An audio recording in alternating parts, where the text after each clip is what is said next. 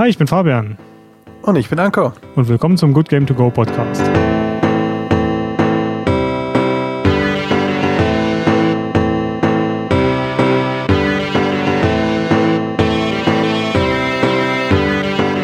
Hallo zusammen und willkommen zurück zu Armored Core 6. Für euch ist nur ein Monat vergangen, für uns sind zwei Monate vergangen. Jetzt lasst euch das mit euren Kopf gehen. Anko, du hast dir äh, genüsslich Zeit gelassen, aber du hast dir auch viel Zeit genommen für Armored Core, habe ich gesehen. Äh, ich habe sowohl äh, gesehen, wann du gestreamt hast, ich habe gesehen, wann du in Discord, wann da immer Armored Core stand.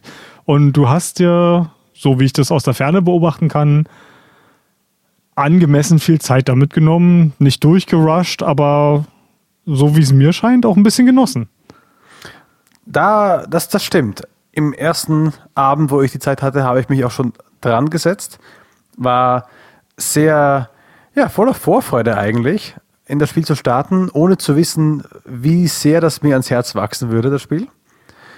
Eh, war was auch seine Absicht gewesen war. Ja. Jetzt ich bin ich in das Spiel reingestürzt und ich wusste ja auch durch deine Erzählung und durch andere, dass man es mehrfach durchspielen sollte, um halt ein bisschen mehr von der Story mitzuerleben. Und ich habe es wirklich jetzt dreimal durchgespielt. Mhm. Das war für mich eins der ganz großen Fragezeichen, ob es dir gut genug gefallen würde, damit du es dreimal durchspielst. Äh, Hundertprozentig. Auch noch, wahrscheinlich sogar noch ein weiteres Mal, einfach mal so. Mhm. Ich habe ja tatsächlich gleich am nächsten Tag unserer letzten Aufnahme äh, alle Missionen geS-rankt. also Gratulation dazu mal. Ja. Denn vor einem Monat haben die Zuschauer noch gehört, dass du fast durch warst mit den S-Ranken. Genau. Und das habe ich einfach, ich hatte am nächsten Morgen, Morgen einfach so viel Bock, äh, dass ich das auch noch gemacht habe. Und yes. Äh, du hast nämlich erwähnt, dass es eine Mission gab, wo du ein bisschen, ein bisschen Bammel hattest vor dem Anfang, vor dem S-Ranken. Kannst du jetzt sagen, welche das war, jetzt wo wir alle sie gesehen haben? Oder ja, das haben, war, ähm, wo du gegen G4 Michigan und seine, seine Truppen kämpfen musstest.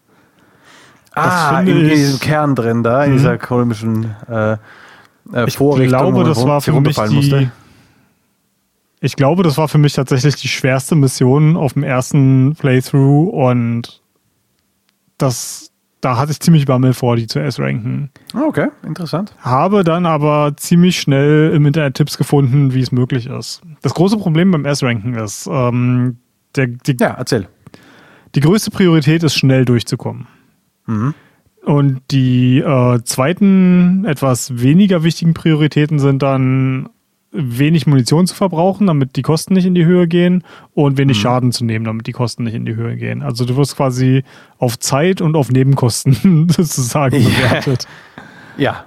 Und Nebenkosten hatte ich echt Sorge in dem Ding, weil ich glaube, die ersten paar Male, die ich die Mission Casual versucht habe, bin ich einfach gescheitert, weil ich am Ende keine Munition mehr hatte.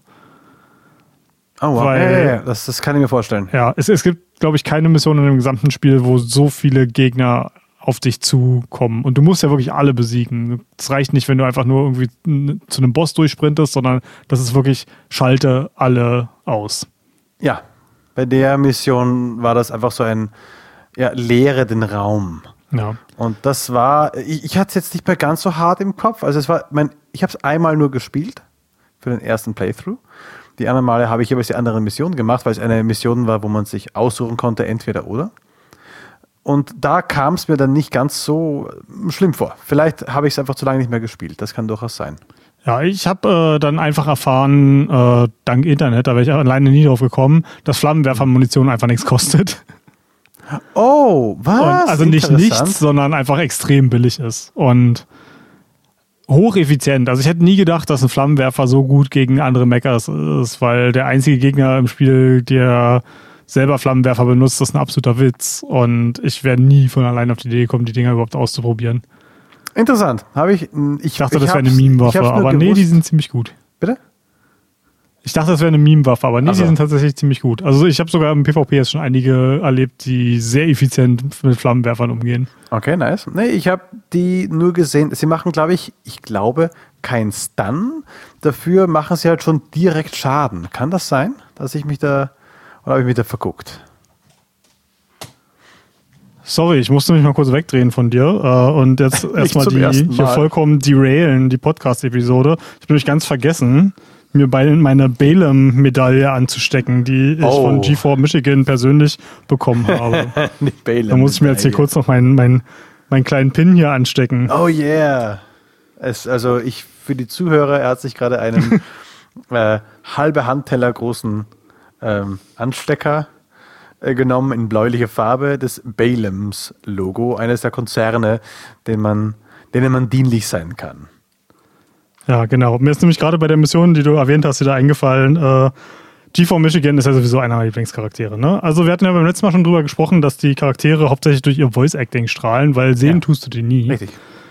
Und G4 Michigan ist so ein Drill Sergeant. Also das ist so wie so eine Karikatur von. ja, genau. Äh, war das Full Metal Jacket? Ich, ich weiß es nicht. Es gibt so, so einen ganz ja, berühmten ja. Drill Sergeant. Ganz genau, aus, der aus Full Metal äh, Jacket. genau. Und Michigan ist so, so ein, quasi so eine Karikatur davon, würde man sagen. Aber auf eine total sympathische Art und Weise. Der Typ ist ein Arschloch, aber er ist ein sympathisches naja. Arschloch. Ihr könnt gemeinsam und, ja einen Nähkurs starten, dann könnt ihr eure Münder zunähen. genau. ähm, der, ja, der hat einen sehr, sehr, der ist ein Arschloch, aber er ist witzig. er ist ein lustiges Arschloch. Und der, der sagt zum Beispiel auch in dieser Mission, die ich gerade erwähnt habe, äh, jeder, der jetzt Bock zu sterben hat, kommt mir hinterher, weil der weiß halt, wie gut der Spieler ist, ne? Ja. Also der Spielcharakter. Und äh, der verspricht unter anderem äh, jemanden, der es schafft, äh, einen auszuschalten, eine, eine Balaam Platin-Medaille oder was war's? Jedenfalls irgendeine Medaille. Ja. Und er meint, die sind extrem nützlich, die lassen sich sehr gut werfen. ja, der ist cool. Und ja. Wollen wir mal, wir, wir sind hier gerade total im Schon Deep End rein. Genau, aber nee, ich würde ich, ich, ich glaube, von einem, hm? vom, vom Start starten, so von meinem. Und einen ja. wichtigen Moment, den ich hatte, ich glaube, das war noch nicht mein Stream. Ich habe jetzt ja auch alle meine Streams auch nummeriert, als Highlight gespeichert und sogar auf YouTube rübergeladen, wenn man Bock hat, das nachzusehen. Es ist aber echt viel zu lange, aber es war ein Versuch wert. Ich habe ähm, in der allerersten Mission, in der man drin startet, man versucht sich mit dem Mac äh, anzufreunden, die Bewegung äh, klarzukommen, die Waffen. Das funktioniert dann alles schon recht gut dann kommen die Kämpfe. Es ist genauso schnell gewesen, wie du gesagt hast. Man konnte sich daran gewöhnen, man kommt sich sehr schnell viel zu stark vor.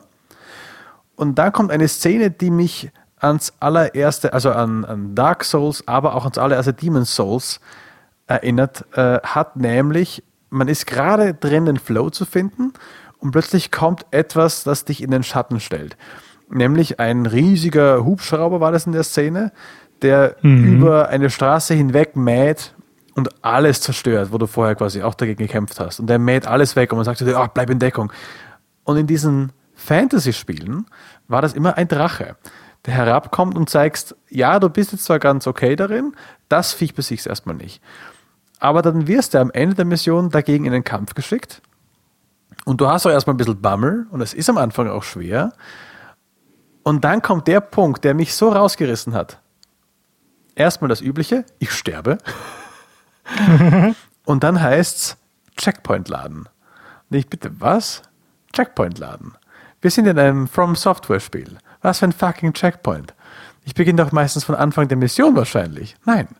Ich starte mit vollem Leben, mit vollen Health Kits, mit voller Munition am Bosskampf. Am Anfang des Bosskampfes. Und dachte mir, Alter, wie geil ist das denn? Das ist doch, das ist doch gar nicht mehr so from Software-Style mäßig, also vollkommen unerhört und boah, schwierig. Ich war auf das Schlimmste war ich gefasst, dass ich mit wenig Munition von ganz hinten starten muss. Mit allem hatte ich gerechnet, aber nicht mit einem Videospiel. weißt du, was ich meine? Das ist typisch Videospiel ja. und es ist gut. Und man hat plötzlich dieser, ich habe dann im Kopf gedacht, scheiß drauf, du spielst hier kein Dark Souls-Spiel. Vergiss dieses Denken stell dich einfach darauf ein, als ob es einfach ein neues Spiel ist. Komplett. Auch andere mhm. Entwickler. Schalt die Entwickler aus. Und dann habe ich mich komplett frisch an, diesen, an dieses Spiel rangesetzt und hatte wirklich massiven Spaß. Und es war halt so vieles anders, als man es von einem From Software Spiel kennen würde. Eben Checkpoints, erstens, nicht immer, aber schon. Vor einem Bosskampf sowieso. Und dass du des Öfteren eigentlich eben in der Garage verbringst und du sagst, ja, jetzt mache ich die Missionen, nach drei Minuten bin ich eh wieder zurück. Also, das sind so heftige Maßstäbe, die man so einfach nicht kennt. Ja, ist nix hier mit eine Stunde lang einen Legacy-Dungeon erkunden. Nein, ne? nein, drei, vier Minuten. Du schaust auf die Uhr und denkst dir, ja, ja ich habe noch zehn Minuten zum Schlafen gehen, ja, da schaffe ich vielleicht noch zwei Missionen. What the hell? Ja. Du gehst rein, machst Ratze, Ratze, Ratze, alles weg. Und denkst dir, ja, schade, ja, schon vorbei.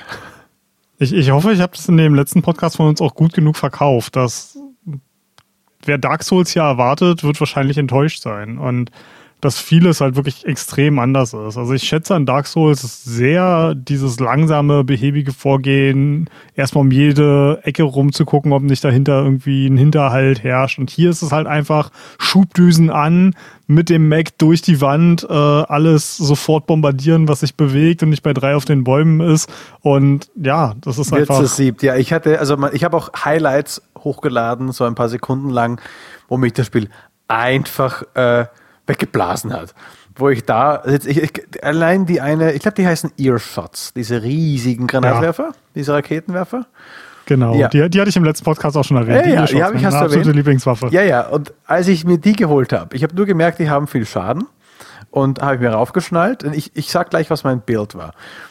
Und ich habe die Mission gemacht, wo man äh, die schwebende Stadt verteidigen muss, während mhm. deine äh, deine Kollegin, die, na, wer ist nochmal?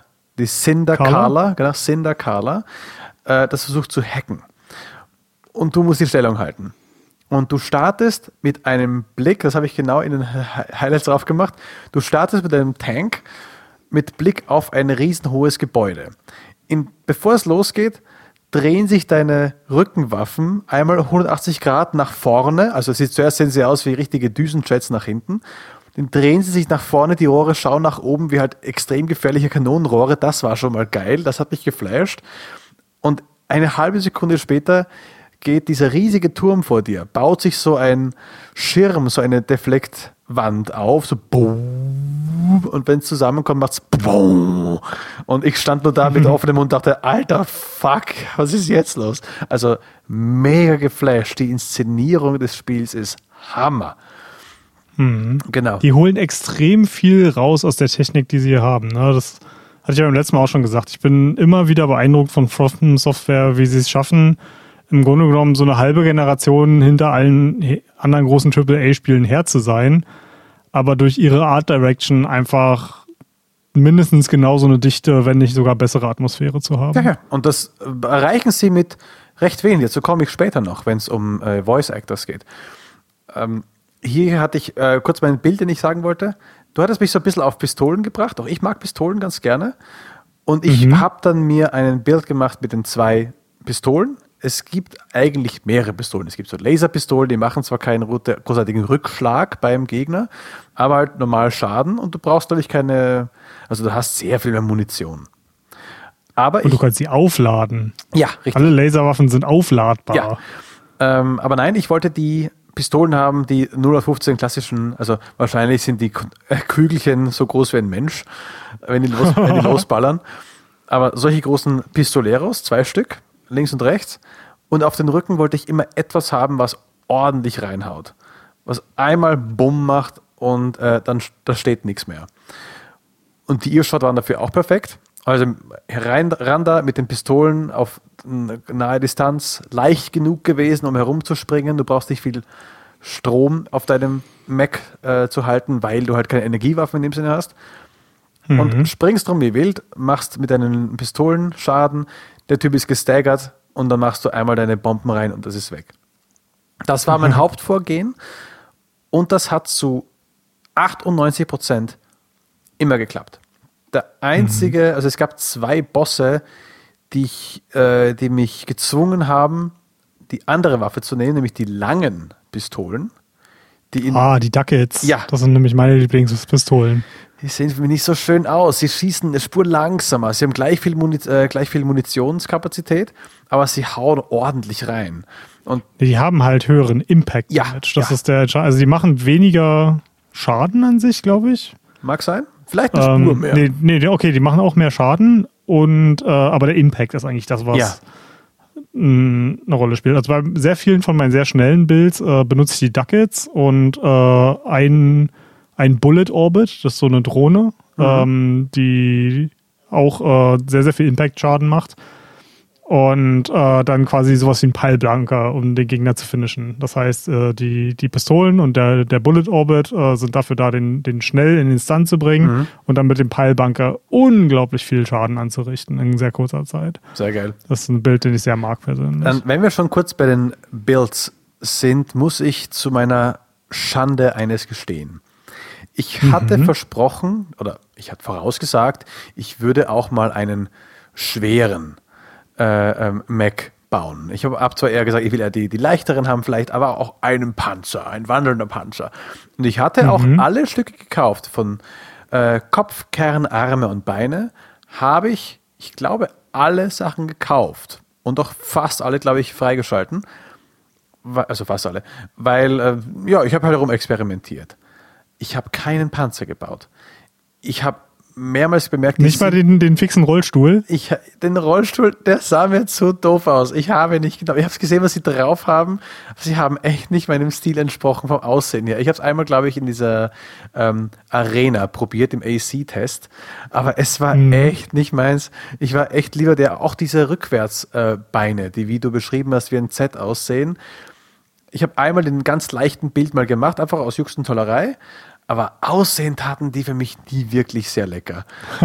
Also ich weiß nicht, das war nicht ganz meins. Vielleicht, aber Also, nein. Also ich habe das nicht Einer gemacht. meiner Lieblingsbuilds, gerade weil er so albern aussieht, ist quasi der Rollstuhl und dann mit zwei Stun Needles und zwei Miniguns. Also halt wirklich Uh. den, den, den breitesten Chor genommen, dass du wirklich so, Ja, so ja, ja. mega Schultern hast. Keine Ahnung, wie Kiss. Ja, ja, ja. Ähm, und dann halt die, die zwei größten Waffen, die man finden kann mit den Stun Needle Launchern. Launchern. Ja. Und halt die zwei schwersten Waffen für die Arme und den Miniguns. Und das ist ein absoluter Bosskiller. Da- Damit habe ich viele der S-Ranks gemacht, weil das, das ist absolut absurd, weil die kommen nicht von dir weg, weil der Rollstuhl so schnell ist. Und der, der, die, diese Miniguns haben halt, können halt sehr, sehr viel Druck in, auf mittlere und kurze Reichweite Ja. aufbauen. Und wenn die erstmal im ACS Overload sind, die Stun Needle Launcher, die machen so einen perversen Schaden. Ich glaube, die wurden mittlerweile auch mehrfach genervt. Ja. Genau aus dem Grund. Ja. Und meine zweite Schande, die ich gestehen muss, ich habe keine einzige Nahkampfwaffe jemals benutzt. Und ich kann nicht genau sagen, warum. Ich habe alle gekauft. Ich habe sie alle in, meinem, in meiner Garage liegen, kann man sagen. Ob es der Peilbanker oder der Laserdolch, Laserklinge, Laserschneider, Laserlanze, Plasmawerfer, Impulsklinge, äh, Oszillator, keine Ahnung, sieht sehr geil aus, ist. Aber ich habe sie nie benutzt. Und ich glaube, einer der Teile ist, dass ich eine Spur beleidigt bin, dass man sie nur auf die linke Hand machen kann. Ich kann nicht quasi, Ach komm. ich kann nicht, warum kann ich nicht zwei Maschinengewehre links, rechts auf meinen Schultern haben und in meiner Hand Nahkampfwaffen? Wie geil ist das denn? Es geht nicht. ja, aber wenn du nicht mal eine benutzt, dann kannst du dich nicht beschweren, dass du nicht zwei benutzen kannst. Ja, weil ich halt auf meine Schulter nichts drauf machen kann. Das halt Dauer dann Schaden macht. Weiß nicht, es war nicht mein Spielstil. Ich habe dann eh meine, ähm, meine Art und Weise in der Spur verändert, nämlich zum Ende hin kriegt man die Truno oder Tru- Trueno, keine Ahnung. Truenos. Also sind Nadelraketenwerfer, wie Ja. sie beschrieben werfen, besch äh, werden. Die haben mir so gut gefallen, weil sie extrem schnell sind und also auch schnell im Ziel drin versen- versenkt sind, extrem schnell wieder nachladen. Und ich glaube, nur ein Drittel, sie machen aber nur ein Drittel des Schadens von, äh, von der Earshot. Ja, genau. Ich habe gerade nachgesehen. Ein Drittel des Schadens. Aber die sind schneller wieder dabei. Sie sind um einiges, einiges leichter. Und dann habe ich mir angewöhnt, die zu nehmen. Hat einen viel leichteren Build, bin viel länger wieder in der Luft geblieben, herumgesprungen, länger ausgewichen. Und meine Raketen haben doch scha also ordentlich Schaden gemacht. Und sie waren schneller wieder aktiv. Und das hat es mir sehr attraktiv Ja, das mit dem, mit dem schnell aktiv, das wundert mich. Ähm, ich dachte, True Nose brauchen eigentlich relativ lange. Nicht im Vergleich zu Earshot. Also da habe ich. Ja, okay, da das ich ist auch Ear Earshots. Obwohl sie die zwischendurch auch nochmal gebufft haben, weniger. Also warum mal ein Earshots bufft, ist mir ehrlich gesagt ja, äh, unbegreiflich. Aber da hatten sie den Alter nochmal, glaube ich, auf 30 Sekunden oder so gesenkt. Ich weiß es jetzt. Ich habe die ganzen Stats nicht mehr im Kopf. Hm. Aber ich hatte immer das Gefühl, äh, im Vergleich zu anderen Raketenwerfern, äh, es sei denn, man vergleicht die jetzt mit, äh, mit, mit dem Coral Launcher, ähm, sind Turanos eher langsam. Was die, ich sehe die eigentlich, ich habe die im PvE nie benutzt. Okay. Ähm, weil ich gegen, gegen die KI von NPCs habe ich die eigentlich nie gebraucht. Was die im PvP so wahnsinnig stark macht, das, was du gerade beschrieben hast, dass die halt ähm, unglaublich schnell fliegen und Ja. ähm, mh, Also in der mal, Sekunde, es wo du braucht, braucht schon eine drückst, gute Reaktionsfähigkeit, den ja, auszuweichen. du drückst sie halbe Sekunde Und- später sind sie da. Boom. Also sofort. Genau, und die, die sind halt nicht für Schaden da, die sind für ACS Overload da. Und Hm, ja. das, das macht, macht sie halt extrem Ja. stark. Ähm, da du gerade jetzt so ein schönes Wort benutzt hast, ist das AC Overload. Es gibt zwei Sachen, die ich gelesen habe und von denen ich immer noch nicht weiß, was zur Scheiße sie bedeuten. Und vielleicht kannst du mir äh, da eine Spur helfen. Ab dem zweiten Playthrough gibt es immer wieder in, deinem, in dem Menü, das man hat, eine, soll ich sagen, eine Meldung, die mir nicht ganz geheuer ist. Da musst du mir verraten, ähm, was das heißt. Glaube, Wie wie Standard oder so. Hier, augmentierter Mensch C621, Übergang in den Standardmodus. Und mir kam vor, das hat er in der ersten nie gesagt. Erinnerst du dich da? Nee. Das hat ab Sagt mir jetzt ehrlich gesagt überhaupt hat der nichts. Com dann immer wieder eingeblendet nach mehreren Missionen, immer wieder mal, nicht nach jeder, aber immer wieder mal, augmentierter Mensch C4621, Übergang in den Standardmodus. Und ich habe nicht, was, was, was meint der damit jetzt? Aber Ich habe nicht die leiseste Ahnung. Das ist tatsächlich an mir total vorbeigegangen. ja, ja, auch im, auch im, auch im, äh, im dritten Durchgang. Also im ersten kam mir vor, hat er das nie gesagt. Und es ist mir ein komplettes Rätsel, was es war. Und das zweite ist, während des Kampfes gegen, meistens gegen Bosse oder so, gab es eine Leiste, die sich aufgefüllt hat. Die war nie da und plötzlich ist sie aufgetaucht. Irgendwas mit Anomalie. Ah ja, das äh, ist entweder, ich weiß nicht genau, was es von beiden ist. Das ist entweder gegen Feuerwaffen, also wie ein Flammenwerfer, oder äh, ja. so äh, Stun-Waffen wie Stun-Baton, äh, Stun-Pistols, Stun-Needle-Launcher. Okay, und was heißt Das ist so ein bisschen wie das Bleed im, in Dark Souls. Ah, okay, verstehe. Also wenn das dann zu sehr aufgefüllt ist, dann hast du auch irgendeinen Nerf. Genau, dann kriegst du viel Schaden auf einmal. Ah, okay, verstehe. Das ist das, was unter anderem die Stun-Needle-Launcher und die Stun-Pistols so extrem stark gemacht hat. Ah ja, okay. Dann habe ich das auch verstanden. Okay, cool. Dann, Und ähm, ich glaube, dass die Flammenwerfer machen einen anderen Zustand, der, glaube ich, ähm, macht, dass dein ACS-Overload schneller ist. Aber nagel mich darauf nicht fest, okay, da ich die nicht wirklich viel benutzt habe. okay.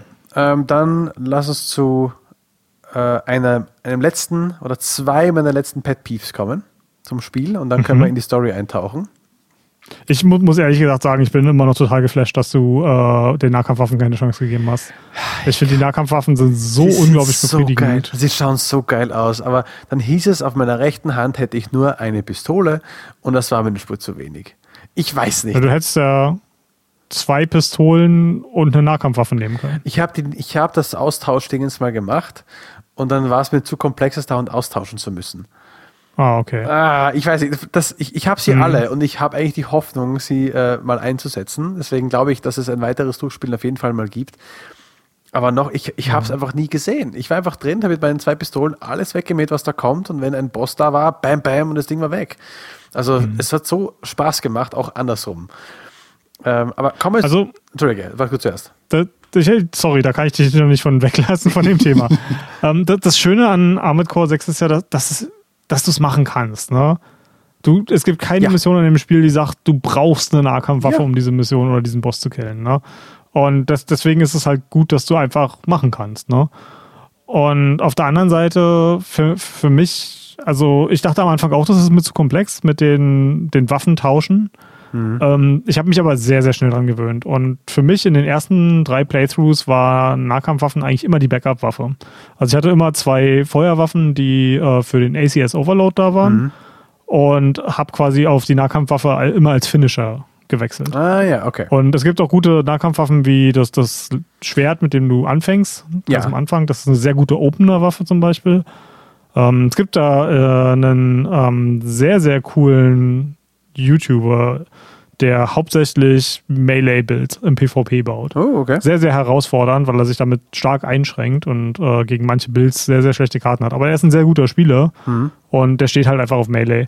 Und was der macht, der hat quasi zwei Nahkampfwaffen und äh, zwei Fernkampfwaffen. Also links zwei Nahkampf, rechts zwei Fernkampf. Mhm. Und der benutzt äh, in der Regel das Schwert als Opener, um sehr, sehr schnell einen ACS-Overload beim Gegner zu machen. Und äh, wenn der Gegner dann gestunt ist, äh, dann quasi mit einem Peilbanker den Rest, Rest zu geben. Ah. Und das in der Regel, wenn der Gegner jetzt nicht gerade irgendwie einen Volltank hat, der halt wirklich mit den schweren Panzerbeinen und allem drum und dran gerüstet ist, ist das auch ein One-Shot dann. Krass. Das, das klingt vielleicht ein bisschen übertrieben, aber der Nachteil, den du hast, erstmal in Nahkampf kommen zu müssen, um diesen Schaden anzurichten, gleicht das alles aus. Ich habe das im PvP auch oft versucht und ich habe damit so eine Erfolgschance von 1 zu 5 vielleicht. Okay. Und ähm, das ist, also es ist anspruchsvoller, als man denkt. Na, hört sich so an. Ähm, Aber im, im PvP, äh, im PvE, also im ganz normalen, normalen Spiel, ist das halt total trivial, weil die Bosse, wissen nicht, dass sie von dir wegrennen müssen, Ja. wenn du mit zwei Nahkampfwaffen ankommst. Ah ja, die Bosskämpfe, die waren auch geil. Darauf kommen wir Ja. noch entsprechen. Ähm, ich habe einen, einen großen, eine große Sache, die mich an, an dem Spiel gestört hat. Und zwar, es kommt in der Mission, wo man in diesen riesigen, gigantischen und unrealistisch tiefen Schacht fallen muss. Die Mission, die in mehrere aufgegliedert ist, ähm, heißt unterirdische Erkundung. Abgrund 1. Kannst du dir vorstellen, worauf ich hinaus möchte? Wahrscheinlich eine Pentis. Bitte? Das ist äh, das, die, der, der Bossfight, wenn du quasi in den ersten Schacht hinabtauchst, den man eigentlich nicht wirklich Bossfight nennen kann, das ist mehr Ja. so eine Plattforming-Challenge. Aber Ja. das, das hassen fast alle. Ja, aber wei- kannst du äh, denken, warum ich genau diesen einen Teil hasse? Also nicht für das Plattforming, denn das ist halt, ja, man wartet, bis die Raketen weg sind und geht zur nächsten Plattform. Ich wollte gerade sagen, das Movement ist eigentlich ziemlich, ziemlich nice. Also da, da kann man eigentlich nichts gegen sagen. Es, es nervt halt, weil du, also du musst halt in einen unglaublich tiefen Schacht hinab. Und ganz unten ist halt so ein Geschoss, was Raketen und Laser auf dich schießt. Ja, also und das kann dich halt, wenn du mit einem leichten Bild unterwegs bist, one-shottet sich das einfach. Also sehr, sehr stark. Und während du, du runterfällst und dich auf einzelne Plattformen rettest, die halt den Beschuss quasi abhalten, gibt es auch kleinere Roboter, die, die dich nerven. Aber der Part, der mich hier stört, ist da die Physik vom Runterfallen. Echt? dass mein Roboter, auch, auch in anderen Levels, aber wenn mein Roboter runterfällt, erwarte ich, dass der runterknallt. Dann soll der quasi wirklich mit einer Schwere runterdonnern. Äh, Also es hat einfach so das Gefühl gefehlt. Sonst war der AC jedes Mal geil, wenn er so fast geflogen ist. Das typische Gefühl war so, die, die Schwere ausgemacht hat. Er fällt gerade und ich will ihn mit Boosten hochbringen. Das geht im Fall verdammt lange dauert das, weil er sich quasi abfangen muss, dann setzen die Booster ein und dann geht es erst rauf. Das dauert ein bisschen, aber es verkauft mir die Schwere von dem Ding. Auch wenn es halt quasi über Bäume oder über Container rüberrollt, als ob es Chips wären. aber dann komme ich in so einen Schacht und mein tonnenschweres Ding gleitet darunter und wird auch nicht Hast du, schneller. ich habe eine ganz wichtige Frage. Ja. Hast du dich bewegt dabei? Nein, in vielen Beim Fällen Fallen. nicht. In vielen Fällen eben nicht, weil damit ich halt weiß, er macht Okay. keine Raketen. Weil ich weiß, wenn ich bewege, macht er ja ein paar Düsen rein. Genau, du fällst deutlich lang, langsamer, wenn du dich äh, bewegst äh, dabei. Ja, ja. Siehst du, das ist total interessant, dass du das sagst. Ich wollte nämlich gerade genau das Gegenteil sagen zu dem Level, weil ich finde total cool, wie granular das Spiel ist, wenn es um sowas wie Fallgeschwindigkeit geht. Als ich das gerankt habe, habe ich zum Beispiel den schwerstmöglichen Mac mir einfach zusammengebaut und habe mich an, äh, an den, quasi an diesen Mittelstangen, die bis nach unten gehen, Ja. einfach runterfallen lassen. Und wenn du einmal weißt, wie es geht, kannst du das halt in, kannst du so schnell da runterkommen und je schwerer dein Mac ist, desto schwer, schneller fällt er nämlich Oh, auch. ehrlich? Okay. Ja, genau. Weil mir kam es mit meinen, okay, zugegeben, leichteren Macs, aber trotzdem so vor, als ob er viel, viel zu langsam runterschwebt und äh, eben, ich, ich komme nicht runter, er bewegt sich nicht. Dann wird das Mhm. verdammte Scheiße. Ich, als ob ich einen Truck runterfallen lassen würde. Und man könnte aber zwischendurch noch sagen, ach, so, setz dich gerade hin, dann kannst du locker aufkommen und weiter davonfahren wieder. Also so hat sich angefühlt. Aber ja, Ja, das ist der einzige Moment gewesen, wo ich habe so, oh Mann, doof. Und eine Spur schwierig war es, äh, ich hätte gern meinen Mac schneller gewechselt, also quasi aufgebaut und dann abgespeichert und dann woanders wieder. Aber ich habe es gesehen, dass es ja verschachtelt war, das Menü, dass man das okay. machen kann. Und du kannst ja deinen Mac wirklich auch sehr schnell ändern und auch, wie du schon letztens gesagt hast, dem Aussehen eines bereits bestehenden Roboters nachempfinden. Ja, also ich, ich habe mittlerweile, glaube ich, so an die 30 äh, Macs abgespeichert. Ja. Und ich wechsle da ständig hin und her. Nice. Ich habe ich hab meinen. Ich habe einen, den ich so äh, Agent 47 genannt habe. Weil ich der sieht so, der sieht so bekloppt aus so und ich liebe es. Ich habe einen, einen schönen rosanen Kopf gemacht, der schön rund ist. So irgendwie, der Rest ist schwarz, eine Krawatte habe ich eingefügt. Dann hat er seine zwei Pistoleros und das war's. Und damit geht er ja. herum. Ja, das war das war schön. Schick, schick mir mal nochmal einen hochauflösenden Screenshot davon, dann können wir das als Thumbnail für den Podcast nehmen. oh Gott, Mari, Mari. Ähm, ja, gehen wir ins Eingemachte. Was ja. möchtest du über die Missionen erstens vielleicht sogar wissen? Also ich will erstmal ganz am Anfang anfangen. Wir haben ja wirklich beim letzten Mal geschafft, uns überhaupt nicht über die Story zu unterhalten. Gar nicht. Und ähm, deswegen, wir haben jetzt hier jetzt schon eine ganze Weile geredet und sind schon ziemlich viel ins Detail gegangen und ich hoffe, wir haben noch nicht allzu viele Leute verloren, weil für diejenigen, die das Spiel selber nicht gespielt haben, war das jetzt wahrscheinlich jede Menge Kauderwelsch. Deswegen würde ich ganz gerne noch mal ein bisschen grob ausholen, was eigentlich passiert. Also du hast ja den Namen von unserem Charakter schon gesagt, äh, C4621. Das ja. ist, wir sind ein augmentierter Mensch. Äh, wir wurden mit einer unglaublich wertvollen Substanz, dem Coral, augmentiert, das uns äh, ermöglicht, ein besserer Kampfpilot zu sein. Mhm. So habe ich das verstanden. Genau. Und ich Generation. verstehe beim besten Willen nicht alles über die Story. Also Lore-Nerds, seht's mir nach. Oder erklärt ähm, uns. oder erklärt uns, ja. Nee, das, das, Erklären ist gar nicht so schlimm. Ich habe äh, mir Smotown, äh, große Empfehlung für die Englischsprachigen unter euch, äh, der hat ein fantastisches, glaube ich, anderthalb Stunden Video gemacht, das äh, die Story von dem Spiel aus einer Lore-Perspektive zusammenfasst. Und wenn, wenn ihr danach sucht, dann seid ihr bei dem besser aufgehoben als bei uns, weil bei uns geht es mehr um die Erfahrungen, die wir gemacht haben. Aber der auf der anderen Seite hat ein fantastisches Story-Video einfach über das Spiel gemacht für Leute, die halt einfach mehr wissen wollen, nachdem sie es durchgespielt haben. Aber das, auch das richtet sich mehr an die Leute, die, die es durchgespielt haben und jetzt mehr wissen wollen. Kommt nicht ähm, Aber gut, äh, da wo wir anfangen, ist halt erstmal, wir sind auf dem Weg nach Rubicon 3. War es 3? Rubicon.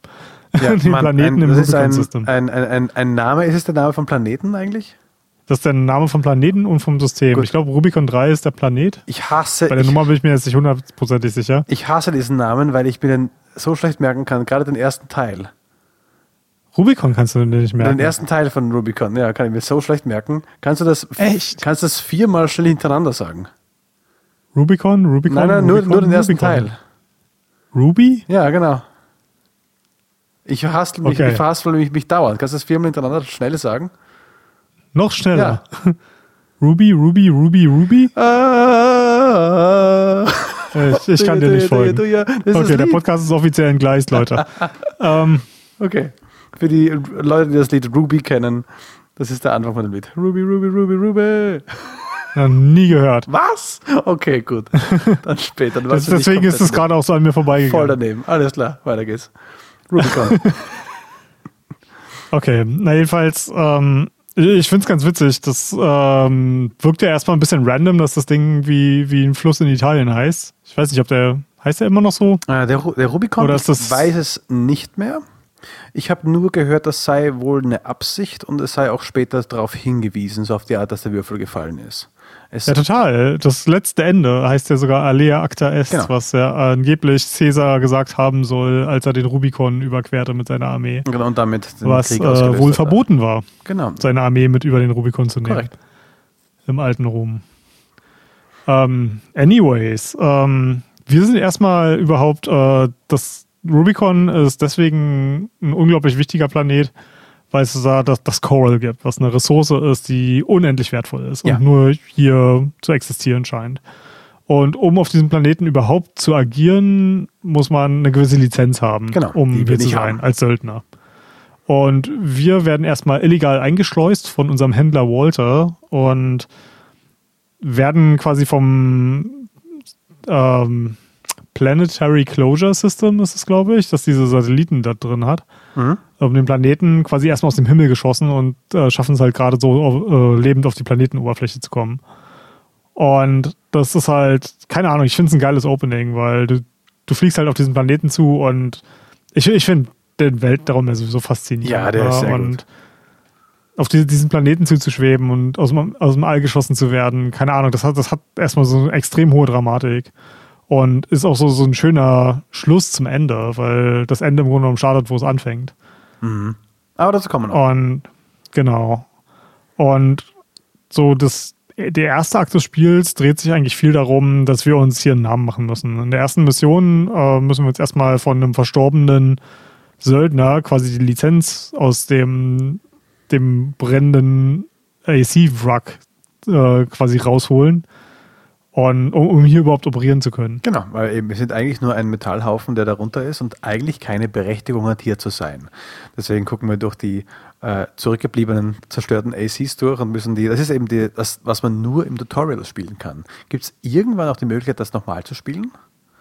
Ja, ähm, du kannst jede Mission nochmal spielen. Ach, beim Wieder aber nur beim Wiederholen, nicht wenn du die Story Genau. neu machst. Genau, weil das überspringt er jedes Mal. Das muss man wirklich so neu machen. Und da guckst du dir die zerstörten ACs an und hoffst, dass einer eine, lang, eine Lizenz hat, die noch lang genug gültig ist, damit du noch agieren kannst auf dem Planeten. Genau, und auch einer, der einen Rang hat, der halbwegs vertretbar ist, dass wir überhaupt Missionen gewisse kriegen. Jobs annehmen können. Genau. Und ja, das, das erste, du hast ja schon so ein bisschen davon erzählt, ne, wie der erste Boss auch so. Das, ich finde, das wird ganz gerne immer von so einem Filterboss gesprochen. Ähm, der Name wird leider Gottes von einem toxischen Teil der Community mittlerweile dafür benutzt, um andere Leute, die es nicht schaffen, an dem Boss vorbeizukommen, zu dissen. Ähm, ich finde, der, der erste Boss, der sagt eigentlich schon konkret aus, was das Spiel für dich parat hält. Und ich finde, nach dem ersten Boss war auch nichts da, was signifikant schwerer für mich war als der erste Boss. Ich sage jetzt nicht, dass der jetzt immer noch ein schwerer Boss ist, aber für jemanden, der noch gar keine Ahnung hat, wie das Spiel funktioniert, ich habe, glaube ich, drei Versuche beim ersten Mal gebraucht, äh, um den zu killen. Und das war, hat ungefähr auch mir gesagt, okay, so schwer ist ungefähr der Rest des Spiels. Also ja, Und- ich, ich habe ich hab wirklich den zweiten Versuch gelegt. Ich war sehr nah unter ihm dauernd dran und er konnte mich beim zweiten Mal sehr schlecht kriegen. Aber ja, das erste Mal war ich auch sehr überrascht, wie schnell dann der Schaden an mir gefressen hat. Ja. Ja. Vor, vor allem die, dieser Boss, ey, ne? Die, die Größenverhältnisse in diesem Spiel sind sowas von So absurd. pervers. Ja, das ist halt ein, ein Helikopter, der kann in, in keiner Welt, in der es normale Physik gibt, fliegen. ja, nein, Weil das, das, Ding ist größer als eine Fabrikhalle. Ja. Und, und aber das, du musst es halt irgendwie alles so machen, damit das, damit du es verkaufen kannst. Ne? Ähm, ich kann wärmstens empfehlen, ich weiß nicht, ob wir die im letzten Podcast schon empfohlen haben, aber Zuli the Witch ist äh, eine YouTuber, YouTuber, YouTuberin, niemand weiß es so genau, weil sie nie sprechen. Ähm, aber die machen schon seit Dark Souls-Zeiten Videos, wo sie Data minen und bestimmte Sachen machen. Da kommen auch die Videos her, wo äh, sie Armored Cores in Elden Ring reingepackt haben. Und die Ah, haben sind das. extrem viele Videos gemacht von Größenvergleichen von Kreaturen und Objekten in der äh, in, in Armored Core, die quasi in Elden Ring exportiert werden. Ja, ja. und da sind halt unter anderem, ich glaube, ich glaube, diese Kampfhelikopter haben sie da auch gemacht. Aber das, das Absurdeste ist tatsächlich der Strider. Ja, der, dazu kommen wir noch. der, der frühen Missionen, die wir haben hier, äh, wo wir uns quasi einen Namen machen, ist quasi den Strider umzulegen. Das ist quasi so eine mobile Basis der, der Rubicon Liberation Front. Das sind quasi die, die ortsansässigen Menschen, die hier leben. Und äh, die haben quasi ihre, ihr- ihren eigenen Militärarm und versuchen halt gegen die Firmen, die hier sind, äh, irgendwie Widerstand zu leisten. Und das ist so für mich der, der erste, die erste Mission, die richtig hängen geblieben ist, weil dieser Strider, du siehst ihn am Anfang noch kaum, weil du halt in so, einer, Wü- so einem wüsten Landstrich bist. Ähm, und so langsam dieses einfach mal Skyscraper-hohe Objekt vor dir rumlaufen siehst. Ein und das ist halt so, Bergbauschiff. ja, ein riesengroßes Bergbauschiff, aber du, du kannst es eigentlich, wenn, wenn du es nicht siehst und die Größenverhältnisse dir nicht mal vor Augen führst, ähm, Kannst dich beschreiben. kann, ja, das ist schwer zum Schreiben. Ich finde, das, das äh, Video von Suli ist eigentlich das, das Beste, wo einfach mal gezeigt wird, dass wenn du das Ding in die Elden Ring Map importierst, ähm, geht es fast über die gesamte Map. Ja, es ist so riesig. Also, also ein einzelner Fuß ist äh, so riesig wie ein ganzes Hochhaus. Also und auch so, so, so breit und so groß. Also darin könnten Leute äh, wohnen. Und das ja. geht halt so massiv. Aber es ist ein krasser Anblick. Und du musst ja jedes Mal, wenn du diese ganzen riesigen Bauten siehst, nochmal vorstellen, warte mal, ich bin in einem Koloss drin. ja, genau. Nicht, ich bin ein normaler Typ, der in kolossale Bauten reingeht. Ich bin bereits ein kolossales Viech. Und das ist nochmal größer. Das ist so ein, ein Wahrnehmen der Umwelt, wo man denkt so, ach du Scheiße, wie riesig ist das denn? Und das kommt manchmal in einer Mission auf, wenn du Autos siehst oder kleine Türen oder Leitern oder etwas, was du in der richtigen Welt kennst und denkst so, ah, da gehen die Ameisen auf und ab, verstehe. Und äh, du selbst bist halt dieses Riesenviech und dann ist noch ein größeres Loch, wo du denkst, was, wie, wer braucht so ein großes Tor? Wann jemals? Was zieht das Ding hoch? Also so Sachen. Also die ja. Scale ist unglaublich und äh, ja, man hat manchmal Angst, wenn man das sieht. Ja. Also ich, ich finde es total geil, wenn du dir vor Augen führst, wenn du eine menschengroße, eine menschengroße Figur spielen würdest, könnte ein gesamtes Spiel nur auf diesem Strider stattfinden. Aber hundertprozentig. das wäre geil. Das ist okay, cooles Nebenprojekt. Ja. Und ja, das ist, ist allgemein ziemlich geil. Also ich habe auch Videos gesehen von Leuten, die quasi den Elden Ring Charakter in Armored Core Maps importiert haben. Und das ist total krass, wenn du, wow. du, du stehst da mit dem Elden Ring Charakter neben einem Auto und auf einmal, ja, das Auto hat eine vernünftige Größe für einen Elden Ring Charakter. Wow, nice. Das ist halt wirklich menschengroß, ne? Und dann siehst du einen AC daneben, der das einfach platt tritt, der aus Versehen drüber hinwegtritt, ne? Ja, ja. Und das, das streift und es explodiert. Ja, ja. Ja. Ähm, wenn wir zu den nächsten Missionen kommen, die sind so kleinere Missionen, wie gesagt, manche dauern echt nur drei, manchmal vier Minuten. Und ich habe bemerkt, diese Länge der Missionen mit dem Spielstil von, äh, von From Software ist perfekt aufeinander eingestimmt. Mhm. Ein, weil ein, ein Dark Souls, ein Elden Ring hat manchmal richtige Längen. Du hast eine richtig lange Phase durchkämpft und du bist eigentlich erschöpft. Und du bist eigentlich nur zur nächsten Möglichkeit auszuruhen und in dem Sinne deinen Fortschritt zu speichern. Und du hoffst, dass es gut geht. Und du hast Angst, eigentlich jetzt um die nächste Ecke zu biegen, weil du nicht weißt, wirst du jetzt getötet oder nicht. Und wenn ja, musst du alles aber von vorne machen. Und das erschöpft gedanklich. Das ist aber auch irgendwie, das gehört dazu. Und hier hast du das halt überhaupt nicht, weil du bist meistens. Ja, Armored Core 6 ist stattdessen eine absolute Power-Fantasie. Ne? Richtig, du hast einfach so selten jemanden, wo du denkst, den, mit dem werde ich schwer fertig. Gerade beim zweiten Durchspielen, wo ein Typ kommt, im ersten Mal hast du noch ein bisschen daran gezittert, so, ah, ein anderer AC. Und jetzt gehst du hin und das Ding liegt, aber weil deine, deine Spielweise perfektioniert ist, weil du genau weißt, wie du auf ihn reagierst. Und es sind drei Minuten vergangen, wenn die Credits quasi runterlaufen zur nächsten Mission. Denkst du dir, Alter, wie schnell geht das? Und das ist halt mhm. das, ich glaube, zu lange hätten die Missionen nicht sein dürfen, sonst wäre dieses Gefühl einer Power-Fantasie dir genommen worden. Ja, ich glaube, du kannst auch diese hohe Energie, die du in diesem Spiel hast, einfach auch gar nicht so lange aufrechterhalten, ohne zwischendurch eine Pause zu brauchen. Ja, und da muss ich sagen, Armored Core 6 ist das erste Spiel, wo ich aktiv Zeigefinger und Mittelfinger beide Hände an den Controller lege und damit auch äh, aktiv spiele. Also ich habe es äh, öfter schon gehabt, dass man eben, ich zeige es in die Kamera, das typische äh, Zielen schießen und man wechselt halt manchmal kurz zur Granate rüber, man macht es trotzdem mit den Zeigefingern. Man geht kurz rauf, tak, tak, und dann geht es wieder runter zum Zielen. Und bei Armored Core hatte ich echt den Griff anders, womit ich mir den Daumen alles gesteuert habe und Zeigefinger auf den oberen und Mittelfinger auf den unteren. Und meine Mittelfinger hämmern die Pistolenmagazine äh, leer, während ich oben dann, ähm, während ich gerade, sagen wir, der Riesenwurm liegt gerade vor mir und es das heißt einfach Schaden, Schaden, Schaden. Und mir wurscht, ob jetzt Abklingenzeit vorbei ist oder noch nicht. Und ich hämmere auf die Tasten und dann sind bei, ach, Entschuldige, jetzt bin ich gegen das Mikro. Und alle vier Finger tasten rein wie wahnsinnige Würmer. Und äh, ja, also so einen Spielstil habe ich noch nie gehabt. aber es, ist, es macht sich bezahlt in Armored Core. Und das ist schon krass. Ich habe auch was gehört, es gibt was von wegen, dass man andersrum den Controller halten kann. Irgend so ein krasses Ding. Ähm, das, das ist, glaube ich, mehr so eine Urban Legend. ich glaube, das hat ein bisschen was damit zu tun, wie unglaublich furchtbar sich äh, früher Armored Core Spiele gespielt haben. Also wen das interessiert, jetzt, ich mache heute richtig viel Arbeit, was die äh, Notations angeht. Ähm, Vatividya hat ein fantastisches Video gemacht, in dem er alle Armored Core Spiele auf Original-Hardware durchgespielt hat. Das ist ja wahnsinnig. Also der hat sich die alten Konsolen gekauft, der hat sich die alten Spiele gekauft und der beschreibt halt richtig schön, was für ein Krampf das ist, die alten Armored Core Spiele zu spielen, die Mhm. halt auf einer Konsole waren, wo es noch keine Analogsticks gab.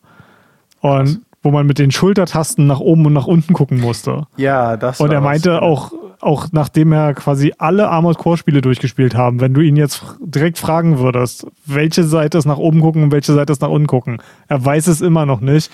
Und äh, er meinte, das ist ungefähr eine 50-50 Wahrscheinlichkeit, wenn er diese Spiele jetzt spielt, dass er erstmal nach, in die falsche Richtung guckt. Oh Mann. Ja, und äh, Also das ist, ich glaube, die- dieser Armored Core Grip kommt tatsächlich daher, dass es so ein bisschen ein Meme ist, weil sich die alten Armored Core Spiele so furchtbar gesteuert haben. krass. Und ich habe nachgeguckt. Weißt du, wie viele Armored Cores es bereits gab? Du hast ja nämlich kurz erwähnt, es gab, die haben ja früher sehr viel schon daran gearbeitet, wie viele Armored Cores es vor dem Armored Core 6 gab. Mit Spin-Offs. Mhm, Also in der letzten Episode habe ich 15 gesagt. Ich dachte tatsächlich, Armored Core 6 wäre Spiel Nummer 16 gewesen. ist so. Ja, richtig. Ja. Äh, Also mit den ganzen Side-Dingen, die es da gibt, und es gab so eine Aufzählung, wann was stattfindet. Und Armored Core 6 ist der 16. Äh, Titel in dieser riesig langen Reihe. Also manche lange Ja, Pausen dazwischen, wo nichts war, logischerweise. Aber ja, das gibt schon lang. Mhm. Ich habe tatsächlich auch große Hoffnung, deswegen, dass wir noch DLC kriegen werden, weil bis jetzt war es eigentlich so, dass jedes Armored Core Spiel mindestens eine große Erweiterung noch bekommen hat. Oder ein, ein Fortsetz. Also Armored Core ist quasi in Generationen aufgeteilt. Und jede Generation hatte halt so zwei oder drei Spiele, glaube ich, wenn mich nicht alles täuscht. Mhm. Kannst du dir vorstellen, was da gemacht werden könnte? Gib mir mehr Teile, die ich verbauen, gib mir mehr Waffen, gib mir mehr Missionen. Ja, vollkommen ja, egal, ja, was ihr will. Also ich, ich mag die Story, aber ich, ich will nur mehr Ausreden, noch mehr Armored Core zu spielen. Mhm. Also ich habe es ja jetzt noch mal kurz durchgespielt äh, in Vorbereitung auf den Podcast Mhm. mit einem ähm, Ex Explosives Only oder Raketen Only Bild, um Oh. genau zu sein. Also ich habe das Spiel jetzt äh, in der in Hand, vier ja. Stunden durchgespielt, nur mit Raketen. Wie viele Stunden, Entschuldige? Vier Stunden. Oh, okay, nice. Und also mit, mittlerweile so vier, vier Stunden ist für mich so ein Casual Playthrough mittlerweile, weil, naja, du weißt halt, wo alles ist, du weißt die ganzen Bosskämpfe, also das Spiel ist halt einfach nicht mehr schwer, Und man wie wir schon mehrmals halt erwähnt Sachen. haben, wenn du es Ja. gelernt hast. Ne? Ja, man springt, halt- überspringt auch viele Sachen einfach. Ja, Also man hört sich auch nicht mehr alle, alle Sachen an, man überspringt noch so, so ein paar Gespräche und so, Ja. ne, wenn man sie schon fünfmal gehört hat. Ja. Ähm, Ähm, eine Sache, die du mir äh, eingeredet hast. Zwei Missionen weiter nennt sich Raster 135 aufräumen. Eine der kleinsten ähm, Maps, die es gibt, die ich mindestens schon acht oder neunmal gemacht habe. Immer wenn ich einen neuen SC getestet habe und ich wollte ihn quasi auf die, äh, auf die, auf die, wilde, auf die freie Wildbahn losschicken, loslassen, habe ich diese Mission gewählt. Das ist so ein Untergrund, es sieht aus wie ein Güterbahnhof auch so ein bisschen, mhm. der einen, ähm, ja, wie soll ich sagen, einfach nur kurz beschäftigt. Ein paar Roboter aufräumen, ein paar Helikopter, also Real-Life-Helikopter, die mit einer Kugel aus einer Pistole einfach explodieren, weil die Führerkanzel einfach eingedroschen wird von dieser Patrone. Und da hast du mir gesagt, hey, da bist, also erinnerst du dich daran, wo das ist? Und ich sagte, ja, Ja, das ja, ist aus ich dem. Intro, da bin ich schon durchgefahren. Genau. Geh mal dahin zurück, wo du herkamst, im Intro. Habe ich gemacht und an meiner Einschlagstelle wurde ich von einem AC angegriffen mit einer Peitsche. Und die kamen auch später, glaube ich, nochmal. Ich glaube, in der schwebenden Stadt kam nochmal so ein Angriff. Du Die kommen an, an einigen Stellen. Das Ja, erste Mal, wo du sie natürlich treffen wirst, ist, als du, ah, wie hieß denn das nochmal? Das ist äh, eine Firma, die für, ähm, für die Liberation Front äh, Waffen, Nord, genau, das Boss Nordbelios Arsenal Bars 2. Arsenal. Mhm. Genau. Ähm, dort treffen sie das erste Mal wirklich auf Richtig. dich, wo, wo du ihnen nicht aus dem Weg gehen kannst. Genau. Ähm, und die kommen dann, ja, genau, in der, in der Stadt kommen sie nochmal, in der, Schwe äh, Mhm. in der schwimmenden. Ähm, die kommen im New Game Plus Plus, wenn du äh, am Attack Watch Point Alpha, ähm, Ja, stimmt. Da kommen sie dann zusammen mit Zula. Und das sind ähm, All-Mind gesteuerte ACs. Ah, daher, weil sie eben nicht Genau. in deinem Verzeichnis auftauchen und einfach ein unbekanntes Fahrzeug sind. Genau. Und ähm, ich habe dich im Grunde genommen dahin geschickt, äh, weil das zeigt im Grunde genommen, wie früh im Spiel All-Mind dich im Grunde genommen schon beobachtet. Ich hab Also nicht- All-Mind, äh, für Leute, Ja, die ja. es nicht gespielt haben, ist äh, eine KI im Spiel. Und All-Mind äh, ist quasi ein System für Mercenaries, also für Söldner. Ja. Und das heißt, dass All-Mind quasi Support für alle Söldner ist. Die im Grunde genommen macht sie die ganzen simulierten Kämpfe, die Arenen werden alle durch All-Mind gesteuert und das ist im Grunde genommen Söldnertraining. Genau. Und hoho, wer hätte es gedacht, die, die KI ist böse und hat Oho. ihre eigenen Pläne und huhuhu. Wer hätte es erwartet? Also gerade für Armored Core-Fans scheint es sogar noch weniger überraschend zu kommen, weil das tatsächlich so, so ein ja, so ein Klischee in Armored Core-Spielen ist, dass irgendwo gibt es immer eine böse KI, die, die, weil sie Menschen nicht versteht, äh, die Menschheit retten will, indem sie alles kaputt macht. Ja, also das mich drauf äh, stoßen wollen. Ich habe halt nur diese, den Roboter gesehen, der da am Kämpfen war und dachte mir, ja, was heißt das jetzt? Warum, warum, warum sind die da? Haben die auf mich gewartet, während ich quasi abgestürzt bin? Warum sind die da? Aber es hat damit zu tun, dass sie eben ähm, quasi da schon gelauert haben, um zu verfolgen, wo du, was du machen wirst. War ja schon ganz interessant. Eine Mission, die ich auch erwähnen möchte, ist die Tester AC.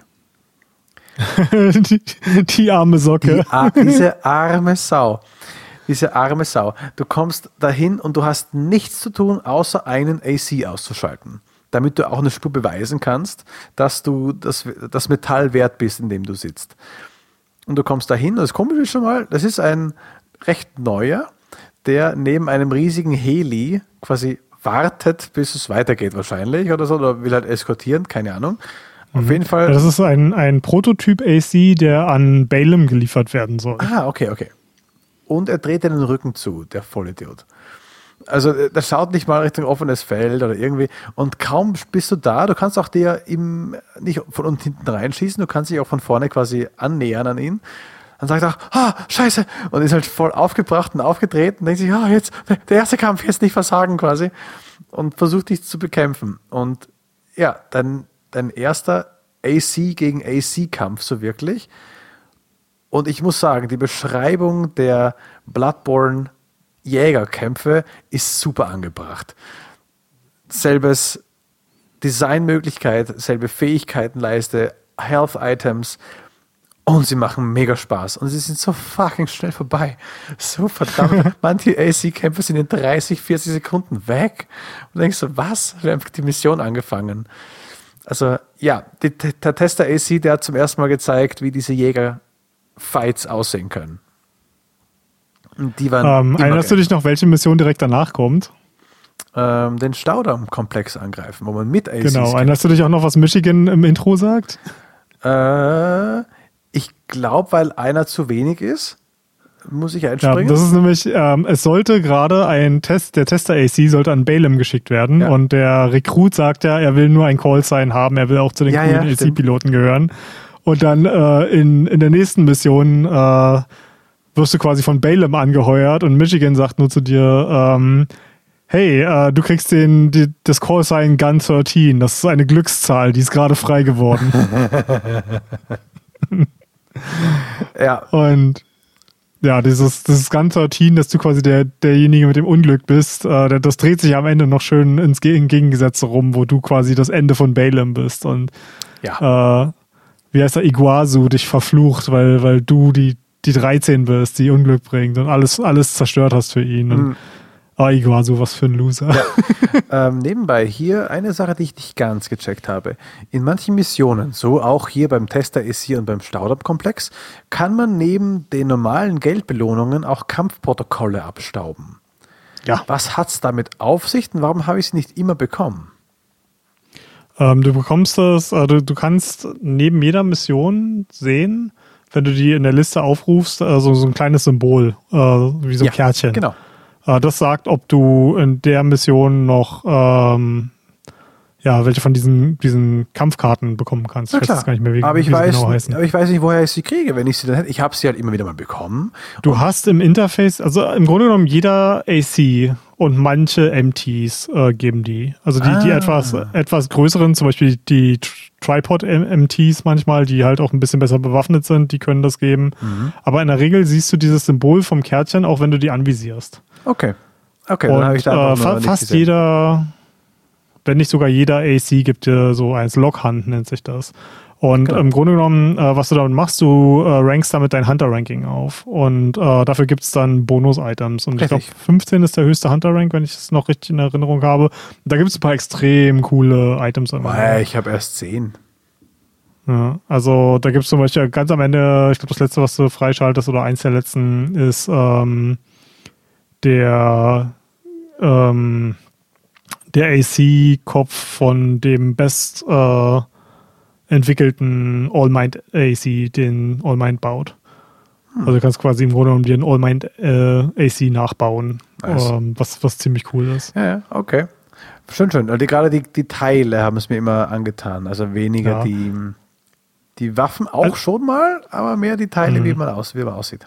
Also ich muss ganz ehrlich sagen, ich hätte den Lockhand und auch die ganzen versteckten Items niemals ohne Lösungshilfe gefunden. Also die sind teilweise so bekloppt versteckt in den Levels. Ein paar, ja. Ein paar habe ich auch schon jetzt kurz mal gesehen, wo man nachgucken kann. So, ich weiß nicht, ob es dir einfach findest, außer du scannst alle paar Meter. Aber da ist der Nachteil, du willst ja eigentlich schnell sein.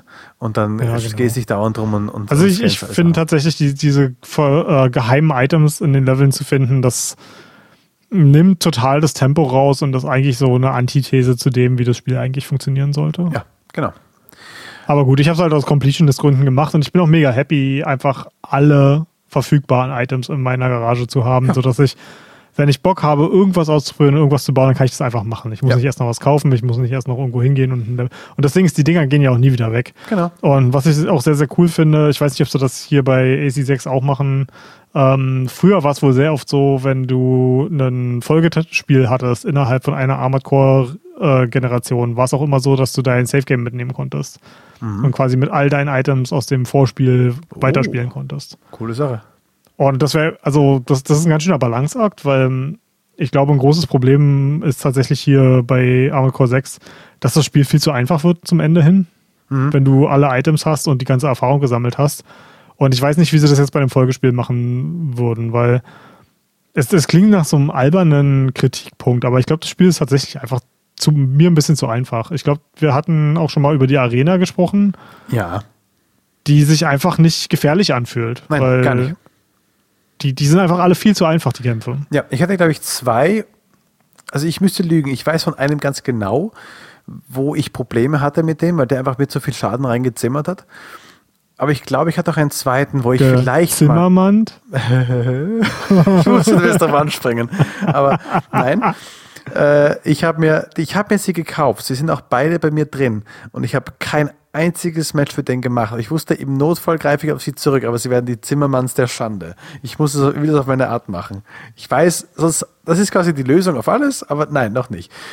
Oh, dabei machen die so einen Spaß. Ich Ja, weiß, also eigentlich, äh, jetzt ist es ja fast schon zu spät. Ich finde, die Zimmermans vorm Nerf, die muss man einfach mal ausprobiert haben, weil das, das waren halt einfach extrem overpowerte Shotguns und Gefühlt deswegen spiele ich From noch. Software Spiele immer zu Release, weil ich spiele sie einmal blind durch, ohne irgendwas nachzugucken und dann im zweiten Playthrough gucke ich mir die ganzen overpowerten Sachen an und hoffe, dass ich sie alle noch mitnehmen kann, bevor sie genervt werden. also genauso wie mit Elden Ring, mit äh, das Sword of Night, and Flame, bevor es genervt wurde. Das war halt einfach, das war halt einfach eine Laserkanone, eine tragbare. Und das, du hast damit das ganze Spiel trivialisiert, aber für mich ist das, wenn ich es einmal auf einem legitimen Weg gemacht habe, das danach total zu dominieren, das macht mir einfach Spaß persönlich. Ja. Ähm, beim, beim Staudamm-Komplex wollte ich darauf zu sprechen kommen, dass ich es, äh, also wollen wir hier schon quasi in den zweiten Playthrough nicht mit einfließen, aber nur dieses, dass man das da machen Ja, kann. also äh, wir müssen, wir haben ja jetzt bis jetzt eigentlich nur über Sachen aus dem Chapter 1 gesprochen. Ich denke, wir sollten uns vielleicht auf, auf die Sachen konzentrieren, die wirklich äh, an uns hängen geblieben sind. Ansonsten sitzen wir ja noch morgen hier und Also reden über jede einzelne allem, Mission. ja, vor allem will ich sprechen über die alternativen Missionen, die durch das mehrmalige Spielen auftauchen, weil plötzlich, du hast im ersten Teil sehr gut beschrieben, dass du dort einfach nur ein Spielball der, ähm, Kooperer, der, der, der Konzerne bist. Ja. Und dann heißt, ey, ich bitte mehr. Mach doch mal das. Und das Mhm. gibt es hier oft zu spüren. Und eine Sache ist, äh, ich habe es ja auch hier so hingeschrieben, eine Sache ist auch Entscheidungen in diesen Spielen, die man zu treffen hat. Es sind wenige, es sind wirklich wenige, aber die fühlen sich nicht an den Haaren herbeigezogen an. Sie passen. Und beim Staudamm-Komplex zum Beispiel, beim zweiten Mal durchspielen, da denkst du, es geht weiter wie bisher, du folgst deinem Trupp, den zwei ACs, von dem einen, der, der Ögi, gib's dir, sich die, die, die, Befehl, die was ist Befehle denn da gerade passiert? die Befehle reinbrüllt. Ihr könnt ja gleich mal einen Ah. Nähkurs anfangen, dann könnt ihr euch die meinst zunehmen. Ja, Typ, genau. Und bis dahin, macht schneller, Leute, und so weiter. Genau, also du, du lernst im Grunde genommen zwei wichtige Charaktere kennen in dieser Staudamm-Mission. Das ist Iguazu, das ist quasi so, ich würde sagen, dein Rivale, Rivale wenn er nicht so absolut jämmerlich wäre. Er wäre gern, gerne dein Rivale, aber er, er steht dir halt in nichts nach. Und er hatte halt einen absoluten Minderwertigkeitskomplex und versucht eigentlich das ganze Spiel über nur irgendwie dir gleich zu kommen. Und beim zweiten Mal anspielen dieser Mission, nach dem ersten Mal durchspielen, kommst du hier in dieselbe Szene und in der Mitte sagt plötzlich eine andere Stimme in dein Ohr, du bist sogar aufgehalten, weiterzugehen. Deine zwei Kollegen stürmen voraus, teilen sich auf und machen ihre Schlachten. Und dann heißt ey, äh, ich habe ein Angebot reinbekommen, die bezahlen noch mehr, wenn du die beiden ausschaltest, also wenn du die Seiten wechselst. Ja, mitten in der Mission. Und das war so eine geile Szene. Mich hat Ja. das so krass überrascht. Ja. Und äh, das war heftig, weil dann denkt man sich so, ja, scheiße, okay. Und dann äh, probieren wir das mal. Und hast du plötzlich eine ganz andere Mission, weil du musst nicht mehr mit denen den Staudamm einnehmen, sondern du greifst jetzt die zwei ACs an. Die zwei ähm, äh, kämpfenden und von hinten, von dir überraschten, von hinten überraschten ähm, Roboter, äh, äh, Max, Leute. Und ja, probierst das zu überleben. Und dann kriegst du ganz viel Kohle. Ja, und ich, ich finde es total interessant, wie die Dynamik dort auch ist. Am Ende sagt ja dein Händler Walter zu Michigan, der quasi der Kommandant der, der Red Guns ist, die Ja. du da verrätst, einfach nur, hey, sorry dafür, äh, schick mir die Reparaturkosten für die ACs. ja, richtig. Ne, also, das also mir nicht dieses böse. Trockene. Ne? Also das, ist halt einfach, und Mi- Michigan äh, beschwert sich dann, dass die Rechnung nicht nur für die Reparaturkosten kommen, sondern auch noch Tuition-Fees dazukommen. Und, So aber es gut. ist halt so, er, er beschwert sich mehr darüber, dass der Fieldtrip versaut ist und weniger, dass Dass Menschen über- gestorben äh, sind. der, Gute also da, das ist Piloten. eigentlich überhaupt keine, er du hast uns verraten, sondern nee, das Ja. ist halt einfach Teil vom Geschäft. ne? Zeit, Zeit und Geld, Mann. Zeit und Geld. Ja. Sehr geil. Und ah, es ist so geil. Und ja, in, in der Mission schaffen wir es halt, also egal wie wir uns bei der Mission sind, entscheiden. Entweder sind wir zu gut und Iguazu ist eifersüchtig oder wir besiegen ihn im Kampf und er ist eifersüchtig. Aber da wird quasi die Saat für unsere, in Anführungsstrichen, jämmerliche Nemesis Ja. gesät. Dann den nächsten ist schon das nächste, was wirklich interessant ist, nämlich das Bergbauschiff. Dieses riesen Koloss-Titan-Viech, das man angreift, hochfliegen muss und versucht, die ganzen wichtigen Punkte zu zerstören. Das Ja, genau, da hatten wir schon ein bisschen drüber gequatscht, ne? Ja. Und ich fand's geil. Ich, ist es beim dritten Mal durchspielen erst? Wo man Ja, plötzlich die. Alternative hat und sagt, du musst das bewaffnete Bergbauschiff eskortieren. Dachte mir, oh, Und what the das hell? Okay, cool. explodiert einfach mal schon in deinem Anflug. Ja, ja, bei, bei, bei mir heißt es eskortieren. Ich muss, ich muss es quasi noch verteidigen und beschützen. Dachte mir, okay, ich muss die ganzen Leute abwehren. Und du gehst hin und es, nein, ist zu spät. Du kommst hin und es zerfällt bereits. Fuck, was für ein schwerer Kampf.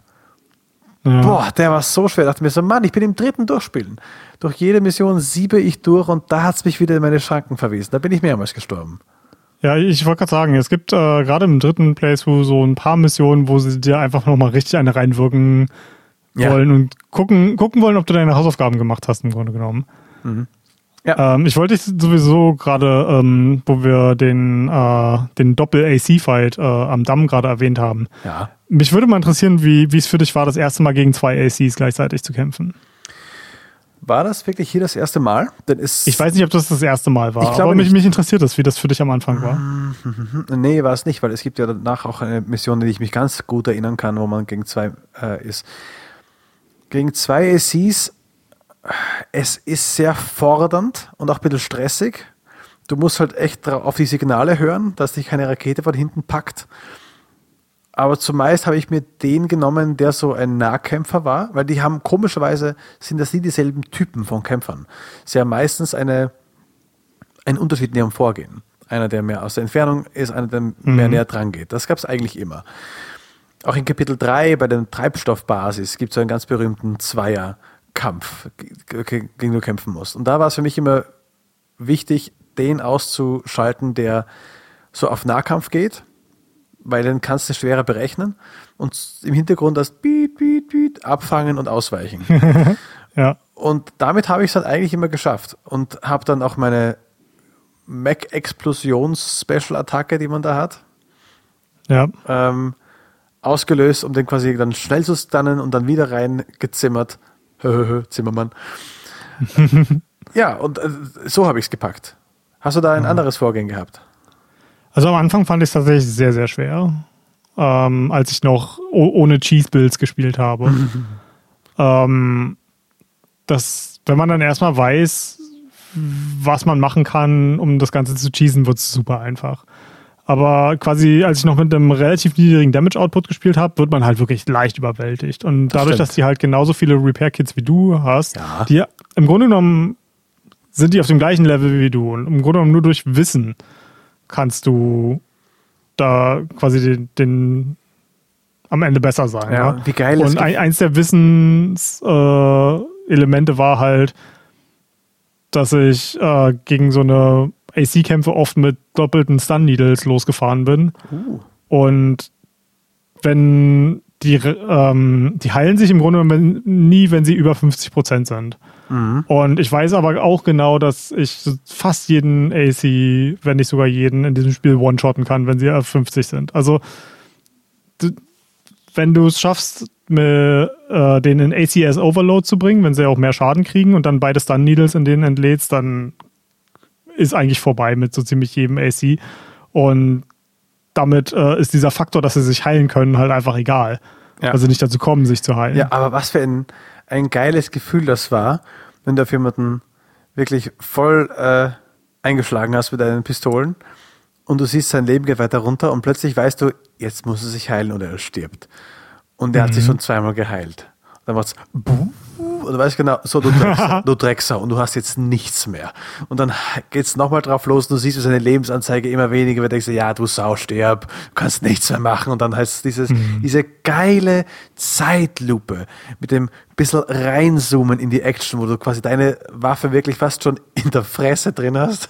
Und ja, das fühlt sich fantastisch an. Auf der anderen Seite der explodierenden Mac und hörst nochmal die sterbenden letzten Worte. So gut so gut ja. umgesetzt. Auch bei jedem, auch wenn du zwei ACs quasi hast, nacheinander, zuerst den ersten, boah, super gut. Da habe ich so viele schöne Screenshots gemacht. Ja, ja. das ist ja tatsächlich äh, im, im New Game Plus Plus hast du ja auch eine Mission, wo du tatsächlich, wenn du langsam genug bist, äh, ein 3-on-1 am Ende hast.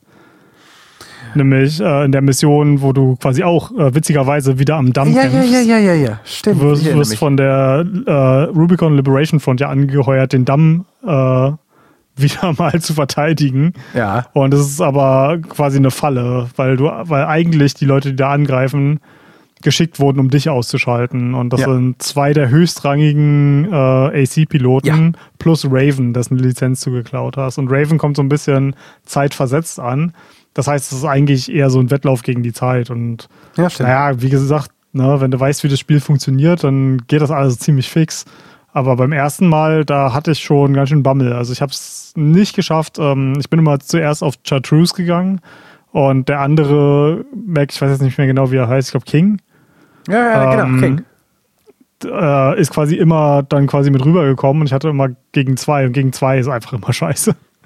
Ja. Weil du, du, hast immer irgendwas, was dich äh, irgendwie von der Seite erwischt und es ist schwerer, den Druck aufrechtzuerhalten auf dem, dem einen AC. Und mhm. war dann gerade so fertig, ohne äh, irgendwelche Reparatur Reparaturkits, die ich noch übrig hätte. Äh, und musste dann gegen Raven kämpfen. Raven ist zum Glück äh, ein ziemlich schlechter AC. Irgendwie schon, ja. Also ordentlich. ja.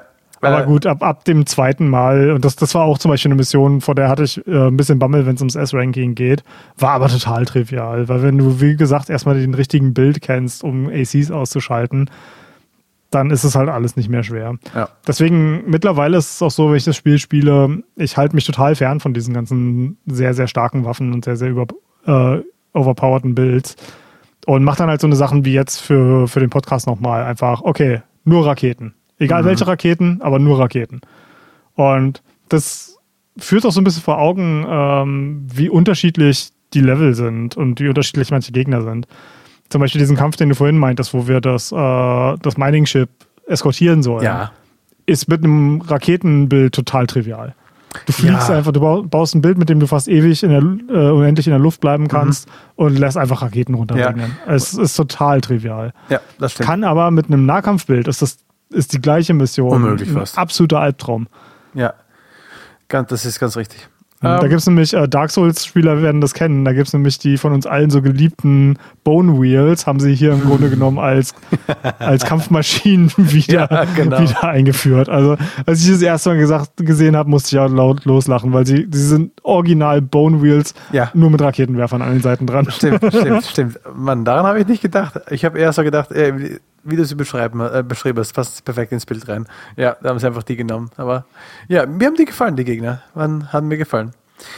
Noch einer, der hier gefallen könnte, war die Operation Mauerkletterer, wo man am Schluss gegen den Boss da oben zusammen mit äh, Buddy, äh, mit Rusty äh, vorgeht. Hat man Rusty bis dahin schon mal kennengelernt? Nee, das ist die Mission, in der du Rusty kennenlernst. Okay. Ja. Äh, da hast du mir auch zugeguckt bei der äh, ersten Mission und du gesagt hast, Ja. wo, ich, wo ich gequatscht habe und du, hör auf die Musik! die Musik haut rein. Ja, Ru- Rustys Theme ist fantastisch. Und Ähm. ich finde auch geil, wie quasi die Rusty, die Rusty-Musik in die Boss-Musik übergeht und die, die Transitions zwischen den einzelnen Stücken ist total fantastisch. Mhm. Und Rusty ist cool, der ist einer von den Vespers. Wir haben ja die, die Red Guns schon erwähnt, was die äh, Söldnertruppe von Balaam ist, während die, die Vespers sind die Söldnertruppe der, äh, von? Arquebus. Und das sind quasi, es gibt noch ein paar kleinere Firmen, die denen untergeordnet sind, wie Schneider und ähm, Ja. wie sind die anderen nochmal Äh, von, von Balaam? Ich Nie weiß es nicht Kopf. mehr. Ähm, na jedenfalls äh, sind das so die zwei großen Söldnertruppen, die nicht in, unabhängig arbeiten. Und ähm, die Mission Wallclimber kriegst du ja von, von V2 Snail, der, Mhm. glaube ich, somit der, der ätzendste Charakter in diesem ganzen Spiel ist. Also es gibt nichts Befriedigendes als in New Game Plus Plus äh, den, den Hinterhalt, den er für dich vorbereitet, äh, zu crushen und V2 Snail aus den Latschen zu hauen. Ähm, aber du wirst halt zum Grunde genommen hier mit V2, äh, mit V4 Rusty ähm, Ja. zusammen in den Kampf geschickt. Und du fängst halt den, ähm, den Kampf mit ihm zusammen an und nach der Hälfte wird er quasi weggerufen. Und er sagt dir dann im Nachhinein, hey, wir sind, wir sind War Buddies und deswegen äh, gebe ich dir den Tipp, äh, pass auf mit den Vespers, die wollten dich nämlich eigentlich aufopfern in dieser Mission. Aber wir waren zusammen dort, wir haben zusammen gekämpft, wir sind jetzt War Buddies. Und er Ja. nennt dich auch nur noch Buddy. nur noch Buddy. Und ja. Es gibt nichts Geileres, als du später mal irgendwie so ein, so ein Post-Mission-Briefing kriegst mit einem anderen der Vespers und der soll ähm, eine Nachricht von, ähm, von V4 Rusty an dich äh, überbringen und äh, er, er macht es halt Wort für Wort und wie er das Buddy, so mit so, man, man merkt so richtig, wenn er Buddy sagt, er meint's nicht. Er, er hat so ein bisschen, ähm, er, er blickt darauf, auf dieses Konzept herab, dass man befreundet sein kann miteinander in dieser Hm. Welt, ne? Und ja, ja, das passt. ist, ist es cool. Rusty ist einer der wenigen echt coolen Typen in diesem Spiel. Oh Mann, ja. Ich, ich würde nicht unbedingt sagen, dass er immer auf der richtigen Seite ist, aber er, er Nein. ist einer der ganz wenigen in diesem Spiel, der für eine Überzeugung kämpft. Es gibt so viele Überschneidungspunkte auch mit ihm. Also selbst egal Ja. welchen Weg du wählst, du wirst ja mindestens einmal auch mal gegen ihn kämpfen müssen. Ja, Und äh, er wechselt ja auch sein, seine Ausstattung, was ja auch geil ist. Wo er sich mal, Ja. einmal mal kämpfst du mit, zweimal kämpfst du mit ihm und einmal bis zweimal kämpfst du gegen ihn. Ähm, ja, die meisten Missionen, die darauf folgen, sind alle sehr ähnlich. Und Mhm. Eine mein- Sache, die, die ich hier noch kurz dazu sagen will, Ja. ähm, ist, Rusty und ich haben auch sehr, sehr oft mit sehr ähnlichem Equipment gekämpft, weil Rusty Hm. hat, äh, bis er quasi sein Endgame-Mac kriegt von der Rubicon Liberation Front, hat er ja äh, fast eigentlich komplett Nachtreiher-Gear und oh ja. mal abgesehen vom Kopf äh, war Nachtreiher immer mein, mein Lieblingsgear. Ja, kann ich mir Das ist vorstellen. einfach, das ist auf, auf schnell boosten, Extrem auf sehr, leicht. sehr hohe Boost-Reichweite getrimmt und das, wenn du gerne schnell spielst mit viel Ausweichen, aber nicht unbedingt äh, durch die Gegend fliegen, Nachtreiher ist, ja, ist King. Aber, ich schaue da immer auf die Ästhetik. Und dieser Nachtreiher Körper gefällt mir nicht, weil der Kopf dann so nach vorne äh, gerückt ist.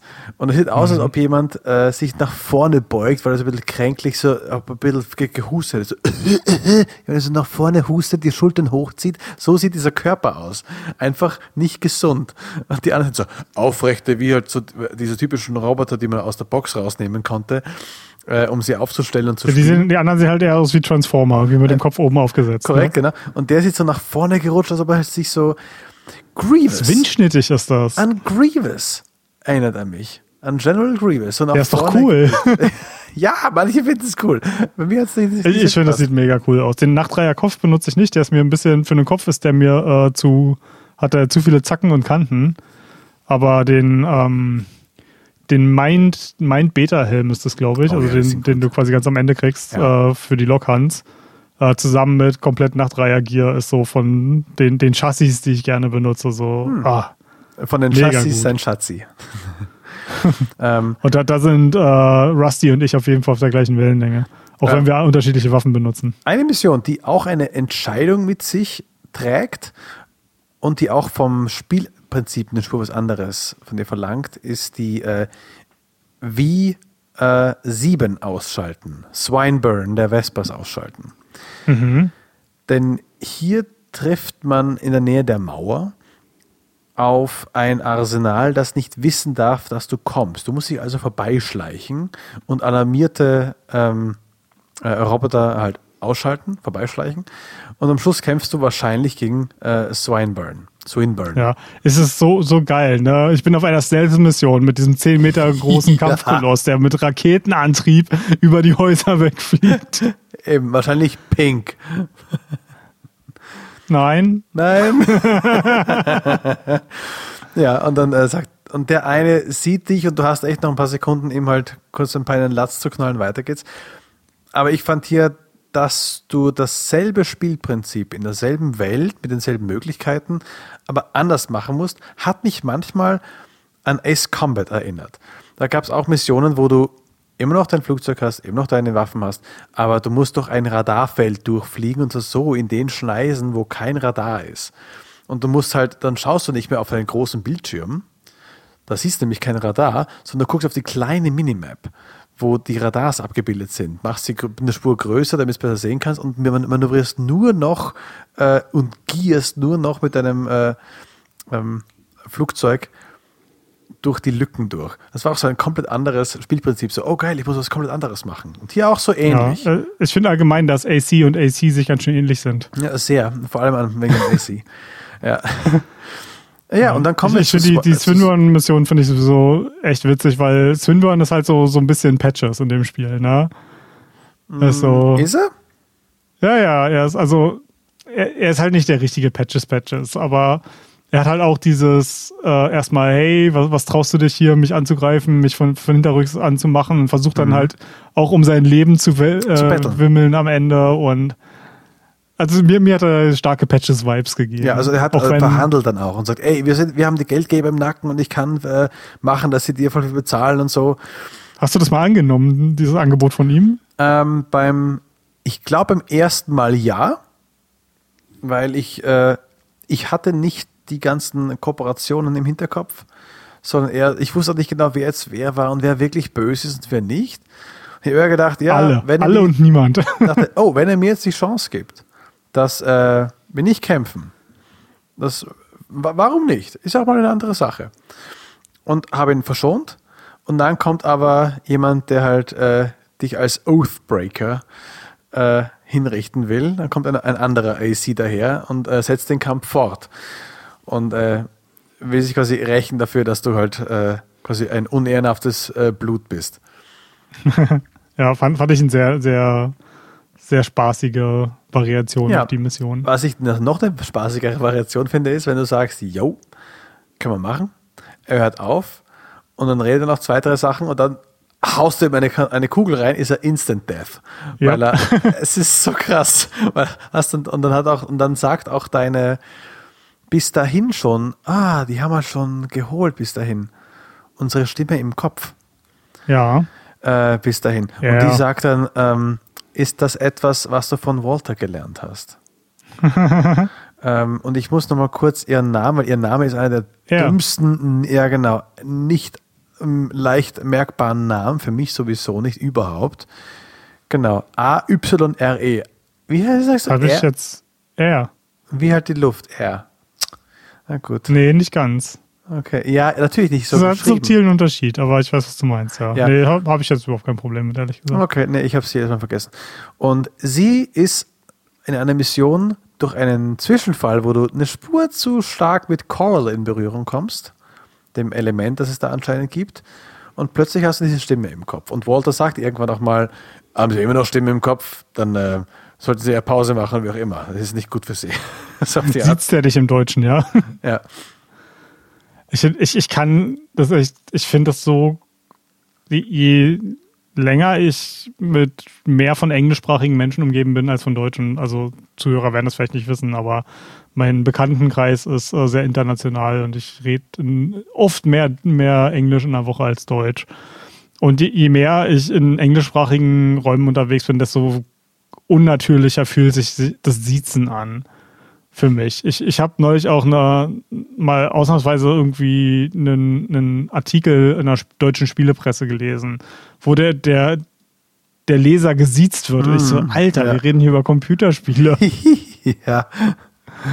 Ich bin nicht dein Großvater, den du siezen musst oder was. Oder keine Ahnung, irg- irgendein Würdenträger oder so. Keine Ahnung. Es ist wahrscheinlich so, so ein sehr, sehr exklusives Fabi-Problem. Aber es ist irgendwie. Vielleicht. Siezen fühlt sich mittlerweile. Und, und in Videospielen finde ich das, also ich spiele Spiele allgemein nur auf, auf Englisch, aber manchmal macht Steam mir da irgendwie noch eine Grätsche auf äh, und macht das quasi automatisch auf Deutsch. Und wenn ich in Spielen gesiezt werde, das, so, das Nee, fühlt also- sich so unnatürlich an. Ganz ehrlich, ich wüsste es nicht, weil die Vertonung ist Englisch. Da haben sie keine deutsche Vertonung reingemacht. Ist halt ein From Software Game. Ähm, aber ich habe es auf die Aber Schnelle halt so Untertitel hat's ja übersetzt. noch. Bitte? Aber Untertitel hat es ja noch. Ja, ja. Die habe ich aufgrund des Streamens dann auch eingeschalten. Das lernt man dann ja schnell, mit Leute mitlesen können. Ah, Und er wird von einer Erin Yvette ähm, ge gevoiced. Und der musste ich mich nach dem ersten Durchspielen, äh, den musste ich auf Twitter ausfindig machen und eine Nachricht schreiben und äh, ihr ein großes Lob anbringen. achso. Äh. Ich, ich wollte gerade sagen, du bist also der, der die ganzen Voice Actor harasst. Voice Actor Ressa Anko. Genau. ähm, ja, die ist fantastisch. Also generell, Sprecher sind fantastisch in dem Spiel. Ich finde Walter auch total klasse. Ja. Ähm, kommen wir weiter. Wir, die nächste Mission, die auch etwas sich, äh, soll ich sagen, zweigen kann, nicht zweigen kann, den Spur verändern kann, die, naja, ich will es auch nur kurz ansprechen, ist die unbewohnte schwebende Stadt, die man vermessen muss. Da fand ich es nämlich cool, dass du außerhalb des, äh, und da muss ich mir sagen, ob es mehr gibt. Du bist zu hoch, um von Walter dort oben kontaktiert zu werden. Du musst diese Nee, nee, Stadt das sind die, das, du bist nicht zu hoch, sondern die, das, äh, die Verteidigung der Stadt Ah, okay. hat so ein Interferenzfeld, was Kommunikation verhindert. Und das möchtest du jetzt abschalten. Die äh, IG, IGM Nebelsteuergeräte musst du abschalten. Und wenn du das machst, also dein, deine Stimme im Kopf redet immer noch mit dir, deine R. Und du wirst immer wieder mal angegriffen mit so äh, Drohnen, die es da halt gibt, alles kein Problem. Und am Ende, bevor du das letzte ausschaltet, sagst du dir, wenn du das wieder jetzt ausschaltest, dann haben wir Walter wieder bei uns. Ja, ich Also- habe immer so sofort Assault Boost. so, Ich ab hab zum erstmal auch- letzten, Mission wird erledigt. Ja, und dann, oder dann, dann sagst du sowas wie, also ähm, schau dir vielleicht noch ein bisschen um. Was willst du mir sagen, Spiel? Was willst du mir sagen? Gibt es hier noch irgendwas? Ich schaue herum. Also es gibt ich, auf jeden Fall versteckte Items in dem Level. Ah, Okay, vielleicht was. Ja, aber ich dachte mir so, irgendwas Persönliches. Dass wenn ich noch ein bisschen was mache, dass sie dann ins, ins, ins Reden kommt oder so. Nö, Ich, ich weiß es ehrlich gesagt selber nicht. ich glaube auch nicht, dass da irgendwas ist. Denn danach schaltest du wieder ein, danach ist Walter wieder da. Sie sagt es nur, aber hat mich sehr, sehr irritiert. ähm, Ja. kommen Also- wir. Genau, mach weiter. Ja. Also allgemein, ich, ich würde tatsächlich ähm, viel, viel jetzt überspringen, weil wir sind ja, Ja. auch schon wieder eine ganze Weile am Quatschen über, über das Spiel. Ich, mich würde nämlich am ehesten erinnern, ähm, äh, fuck, was rede ich hier zusammen? Mich würde am ehesten interessieren, ähm, was du von den Enden hältst. Ich weiß, da überspringen wir jetzt eine ganze Menge, aber äh, ich glaube, wir sind, äh, das würde zu lange dauern, Genau. das ganze Spiel zu erklären. Ähm, Genau, ich habe ich, ich hab eine Idee, wie wir es machen. Wir, wir reden über die Enden und danach habe ich noch einen letzten Punkt, den ich ansprechen möchte. Alles Ähm, klar. ich habe, ich weiß, es gibt, glaube ich, drei Enden. Ja. Die auch schon wieder, und ich weiß nicht warum, mit dem typischen schlechten Ende, guten Ende und wahrem Ende.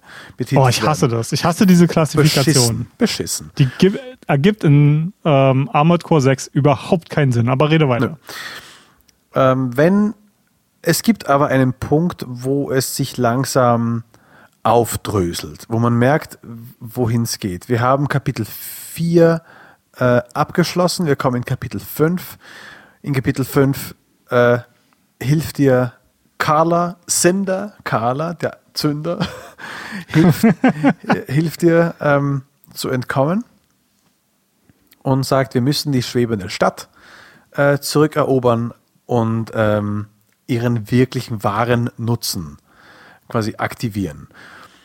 Und der wirkliche wahre Nutzen dieses Schiffs ist eben wie ein großer Zünder zu fungieren und das ganze Korall, den riesigen Korallzusammenfluss, der da ist, zu entzünden und zum Explodieren zu bringen. Denn dieses Korall ist in dem Sinn nicht ein einfaches Element, das man nutzen kann für die ganze Technik, was unglaubliche Energiewerte hat und sich auch vervielfältigen kann bis was weiß ich, sondern es sind, wie soll ich sagen, ich glaube, wenn ich es richtig sagen kann, verstorbene Seelen in Datenformat.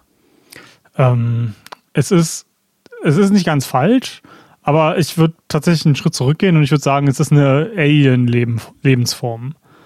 Es ist äh, ein, ein ähm, ja, Ja, ein es ist schwer, allgemein. schwer zu erklären, weil es im Grunde genommen eine, etwas ist, das in der Atmosphäre von Rubicon einfach existiert und sich vermehrt und das ist eine organische Lebensform. Aber wie du auch schon gesagt hast, es ist auch ein Datenfluss im Grunde Ja. genommen und es ist nicht ganz, es wird vom Spiel nicht ganz erklärt, aber eine der Theorien unter Lore-YouTubern und Fans und was nicht allen ist, ist, dass er tatsächlich jemand ist, ein Mensch war, der auf Rubicon gelebt hat, Ja, äh, als auch. die Fires of Ibis, die quasi im, im Trailer und im Intro erwähnt werden. Ähm, wo, wo halt der letzte, ähm, der Professor Guy heißt der, ähm, der wird in der Story so nebenbei erwähnt, Mhm. Ja. äh, der hat im Grunde genommen das, das Coral in Flammen gesetzt. Weil Coral hat eine interessante Eigenschaft, ähm, dass es sich ausdehnt und zwar äh, proportional schneller, je weniger andere Materie Ja. in der Atmosphäre ist. Ja. Und wenn das quasi aus der Atmosphäre eines Planeten entkommen kann, ist es, breitet sich im Grunde genommen in Unendlich endloser Geschwindigkeit ungebremst fort aus. Und ähm, die, das, sage ich mal, das Dilemma des Spiels ist, dass wir es hier mit einer lebenden, denkenden, fühlenden Lebensform zu tun haben, die vollkommen Alien ist. Also halt ni- nicht Alien wie in Star Trek, wo man denen einfach so ein bisschen Make-up irgendwie ins Gesicht schmiert und dann ist das eine neue Lebensform, sondern ähm, es ist halt wirklich eine Lebensform, wie wir sie uns nicht vorstellen können. Weil es ist einfach Partikel, die die meisten nicht mal sehen können. Der Grund, warum wir Coral sehen können überhaupt nur, äh, also diese Flüsse, die in diesen wunderschönen Sonnenuntergängen im Spiel dargestellt werden, ist, weil wir mit dem Coral Kontakt hatten. Und weil wir augmente, augmentierte Menschen sind, die mit Coral augmentiert wurden. Deswegen sind wir so sensibel dem gegenüber. Ja. Und die Angst ist halt, ähm, warum halt auch die, die Fires of Ibis ausgelöst wurden.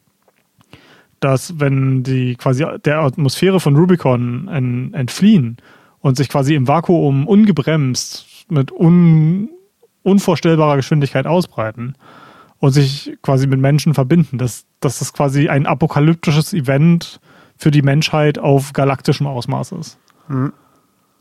Das ist halt quasi die Angst der eigentlichen Organisation, die daran arbeitet, dieses Coral wieder quasi einzudämmen, zu, zu löschen, kurz gesagt. Genau. Und das ist halt repräsentiert durch Walter mhm. und Cinder Carla. Ja. Ähm, aber da, wo ich da einen Spur dagegen stoße, ist dieses Alien und dass es quasi irgendwas Biologisches an sich hat. Weil mir kam es dauernd vor, das hat etwas zu tun, wie dass es eine Art von Kraft ist, dass äh, wie eine Art Daten, die herumfliegen können, die aber auch äh, quasi einen Geist aufnehmen können. Ich glaube, dass es halt alles, alles ähm, mir kam es vor, als ob es Verstorbene waren von den äh, Rubiconians, mhm. die auch durch das Feuer der, von Ibis umgekommen sind. Aber sie sind halt nicht gestorben. Sie sind halt aufgenommen worden in, dieses, ja. in diese Daten, sage ich mal so, in dieses äh, riesen kolossale Etwas, das herumfliegt und sich verbreiten kann, in äh, Technik eingreifen kann, die Sachen steuern kann, von weit weg ja. hacken kann, wie auch immer, aber immer noch eine Art menschliches Bewusstsein hat. Und mir kam das nie in dem Sinne Alien vor, wie etwas, was fremdbestimmt ist, sondern immer etwas, das halt jetzt anders geworden ist. Was auch, auch schrecklich ist, weil man denkt, naja, man vernichtet da quasi eine Lebensform, die ein Bewusstsein hat, ein riesiges. Aber die Angst ja. ist, wenn das sich ausbreitet, was kann dann geschehen? Dann sind sie überall und könnten alles übernehmen. Ja. Da ist halt die Angst. Die Angst ist immer noch die gleiche. Nur mich hat es irgendwie gestört, das als Alien wahrzunehmen. So etwas, weil es, es war von keinem Zipfel, was ich wahrgenommen habe, war da etwas, was anders denkt als ein Mensch. Weißt du, was ich meine? Oh, da, da würde ich total widersprechen, okay. weil ich finde, dass das Coral als, als Lebensform total Alien ist. Weil ich, ich meine, das ist, es hat halt, es ist halt eine Kolonie. Ähm, das, das Coral wird so beschrieben, dass es ein, eine koloniale Lebensform ist. Äh, wenn man das mit Sachen vergleichen würde, die es hier auf der Erde gibt, ist zum Beispiel, äh, was ziemlich berühmt ist, ist zum Beispiel die Portugiese Manophor. Das ist mm. so, es sieht aus wie ja. eine Qualle, ist aber tatsächlich ja. ein Kolonieorganismus, ja. was halt unglaublich lang ist, quasi äh, oben so, so eine Art Schirm hat, womit es durchs Wasser gleitet und dann ewig lange, super giftige Tentakeln hat, die quasi im Wasser treiben. Aber es ist halt nicht eine Kreatur, Tentakeln. sondern ja. es ist Tausende, ja. die halt in einer Kolonie als ein Körper arbeiten. Und so habe ich auch so von der Beschreibung des Coral verstanden, dass das Coral sich halt immer weiter ausbreitet, aber auch ähm, er beschreibt das auch, dass Coral immer das Gleiche sucht und versucht, Kolonien zu bilden und immer, deswegen ähm, kommt ja auch das ganze hm. Coral in Institute City zusammen. Ja weil, okay. weil es quasi da eine Konzentration ist und Coral immer mehr Coral sucht. Und deswegen ist diese Ausbreitung halt auch so gefährlich, weil es halt einfach unkontrolliert wird. Ab einer gewissen Menge mhm. ist es einfach Masse, immer, ja. immer exponentiell. Ja. Okay. Und und damit, äh, und damit haben wir sie zu tun. Damit, mit diesem Dilemma sind wir jetzt äh, gefüttert, dass die zwei Kräfte jetzt hier arbeiten. Eine große Kraft sagt, wir müssen es eindämmen. Es darf nicht dazu kommen, das große Feuer, das Ibis gelegt hat quasi, müssen wir hier wiederholen. Es muss nochmal die Stadt gestartet werden und der große Zunder muss dieses Fass an Coral verbrennen, bis nichts mehr da ist. Ja. Damit es nicht Sind, Cinder heißen übrigens die, die die Feuer von in Ibis überlebt haben. Das ist ah, quasi okay. so, so, eine Art Titel, äh, den denen gegeben wird. Das wusste ich gar nicht, zum Beispiel. Habe ich irgendwie überlesen. Mhm. Und es gibt aber eben die zweite Front und das ist eigentlich nur eine einzige Person, eigentlich sogar zwei Personen, nämlich äh, er, die in deinem Kopf eigentlich dafür ist, dass die Rubiconians und damit halt, dass dieses Mind, All Mind, überlebt. Mhm. Weil es eben zu ihr gehört, weil sie ein Teil davon ist und weil sie halt sagt, sie auch immer ihre Brüder und Schwester da auch drin sind und ihre Menschen und die anderen Rubiconians alle damit aufgenommen worden sind. Und wer noch da mitkämpft, ist, sind Menschen, die halt die Rubiconians, also ein paar der Rubiconians. Und einer von denen ist Rusty. Ja. also ich, ich würde das quasi noch so ein bisschen auseinanderklamüsern. Es gibt ja im Grunde um diese drei Enden. Ich finde, das erste ist relativ klar, nämlich äh, durch, durch Cinder und Walter. Ja. Ähm, der Vater von Walter ist tatsächlich äh, derjenige, der quasi dieses ganze Augmentierungsprogramm ins Leben gerufen hat. Und äh, im Grunde genommen auf dem seinen Sünden baut dieses, dieses ganze System mit den AC-Pilots und so auf. The sins of our fathers.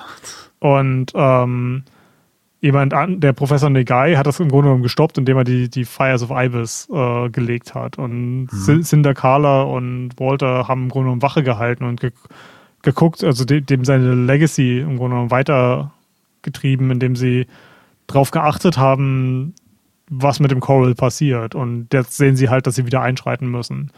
Und ich finde, die re reagieren aus einer sehr nachvollziehbaren Angst, ne? dass sie sagen, ja. hey, wenn wir das unkontrolliert ausbreiten lassen, wird sich die Menschheit für immer verändern.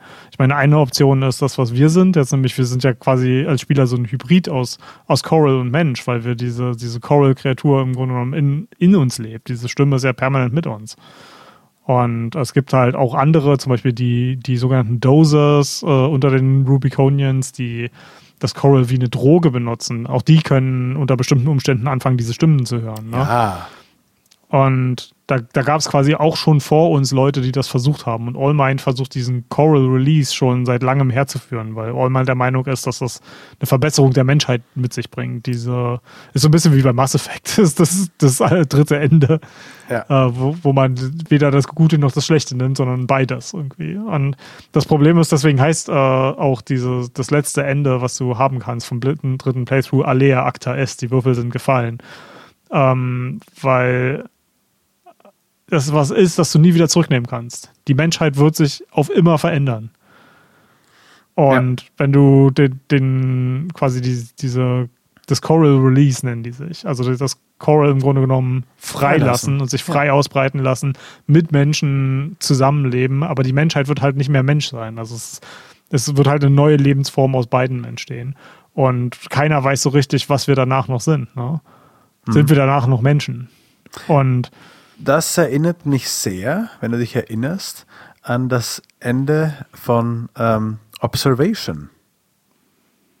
Ich erinnere mich nicht mehr wirklich an das Ende wo so man gut. als Roboter-Mensch-Hybrid auf die Erde kommt und den Auftrag hat, die nächsten quasi zu holen. Ja. Äh, und ist es Prey fällt mir da auch ein. Bitte? Prey fällt mir da auch ein, wo am Ende rauskommt, wir uh. spoilern hier ganz viele Enden von guten Spielen, ähm, wo, wo am Ende rauskommt, dass, dass du im Grunde genommen Mimic warst die ganze Zeit. Geil. Äh, ihr müsst unbedingt unsere Podcast dazu an. Haben wir Prey eigentlich nochmal hochgeladen? Ich glaube nicht, oder? Äh, aktuell ist Prey, glaube ich, nicht hochgeladen. Ich, wenn ich mich, mich richtig erinnere, habe ich das mit Jens damals zusammen gemacht. Ich glaube ja. Ah, fantastisches Spiel. Ja, toll. Ähm, ja, erstens, welche Entscheidung hast du zuallererst gemacht?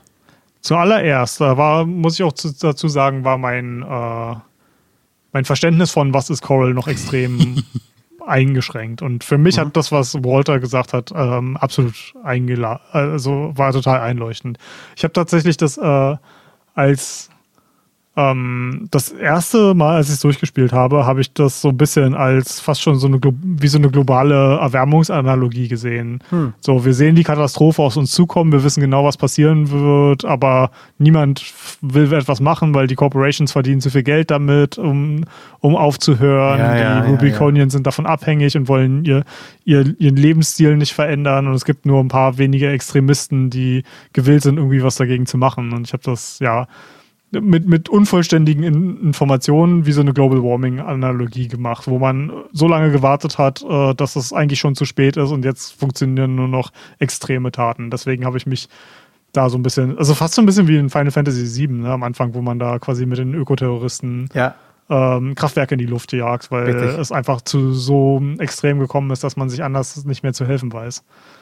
Ja, verstehe. Ähm, und ja, das war für mich super einleuchtend. Dann als zweites, dann gibt es ja quasi nur das zweite Ende, weil das dritte, dafür muss das ja im New Game Plus Plus sein. Mhm. Das zweite ist dann quasi so das, äh, ich glaube, Liberator of Rubicon heißt das, wo du quasi mit der Liberation Front und deinem Kumpel Rusty zusammen äh, Carla, Chatty und, ähm, ja. und Walter ausschaltest mhm. und im Grunde genommen Rubicon seine Freiheit gibst. Aber ja das, das war aus, also es war das Ende, was sich am coolsten angefühlt hat vom Gameplay her, weil du mit deinem Kumpel Rusty zusammen unterwegs bist, weil du ja. V2 Snail im, im verbesserten, ähm, wie heißt er nochmal, ähm, ah, der Boss vom Watchpoint. Äh, ah, ja, du weißt, ja, ja, ja. Meine. Dieses komische Ger äh, Gerüst, das er um sich rum Ja, hat, ja, quasi. genau. Oh Gott. Es sieht im Nachhinein dann doch gar nicht mal so uncool aus. Ich, ich finde den total geil, den Boss. Aber mir fällt der Name einfach nicht mehr ein. So ein, so ein Ähm, Cage, der, so wie ein Rollkäfig, den er um sich drum hat. Ja, ja, genau. Na, jedenfalls äh, V2 Snail, dem wir endlich den Chaos machen können und Mhm. äh, wir auch. Ah, es ist einfach so ein geiles Gefühl, wie V2 Snail einfach, wie er auf dich herabsieht, aber einfach keine Ja. Chance gegen dich hat. Das Ja. ist ah, ge geiler Kampf, mega geiler und Kampf. im Wahrscheinlich so der äh, Mhm. befriedigendste Bosskampf für mich. Den habe ich übrigens auch mit dem Wheelchair platt gemacht und Nice. äh, ja, habe den vorher extra richtig schön albern angemalt, um Snail nochmal extra zu demütigen. Weil er auch sagt dir, du bist kein Hund, du bist niedriger als ein Hund. Ja, du Redet bist. Vermin. Also halt, ähm, sagt man eigentlich zu, zu Ratten hauptsächlich, aber es heißt nicht, was, Ungeziefer? Ja, Ungeziefer, glaube ich. Pest. Kannst du es am meinst besten ja. übersetzen. Ja. Na Ähm, gut, ähm, ja, und- okay. Aber das, das ist so ein Ende, wo halt sich die, die Liberation Front halt erstmal total geil führt und man hat die, die äh, ganzen machtgierigen Konzerne vom Planeten runtergekickt und das Mhm. fühlt sich halt erstmal ganz geil an, aber man hat das, das eigentliche Problem überhaupt nicht gelöst, ne? Nein, nein. Das, das ist halt so, so mein Ding. Es, es fühlt sich cool an, den, den Corporations in den Arsch zu kicken und an jemanden, der auch so einen lieben langen Tag über alles reden kann, was ihm an, an Kapitalismus ankotzt. To ist, ist, ist es was, das, das natürlich mir auch äh, persönlich sehr zu Gesicht steht, aber wir, wir reden halt hier immer noch von einer Welt, in der eine potenziell apokalyptische Gefahr bevorsteht. Ja. Und das äh, Liberator of Rubicon Ende befasst sich damit halt überhaupt nicht, ne? Ich, nicht so wirklich, nein. Ja. Aber es muss ja auch in dem Sinne nicht schlimm sein. Vielleicht hast du es ja dann ganz gemütlich und ganz kuschelig mit den anderen. ja. Aber du hast dann auch den dritten gespielt, richtig? Genau. Wo man zum Ende des vierten Akts, wo man äh, den Coral-Zusammenfluss erreichen soll. Und da kämpft man zuerst gegen zwei ACs. Und plötzlich mischt sich, glaube ich, All Mind ein, richtig? Ja. Okay, ich hatte das nämlich, ich glaube, überhört. okay, aber du, du hast das. Äh, Nein, habe ich dann nicht gemacht.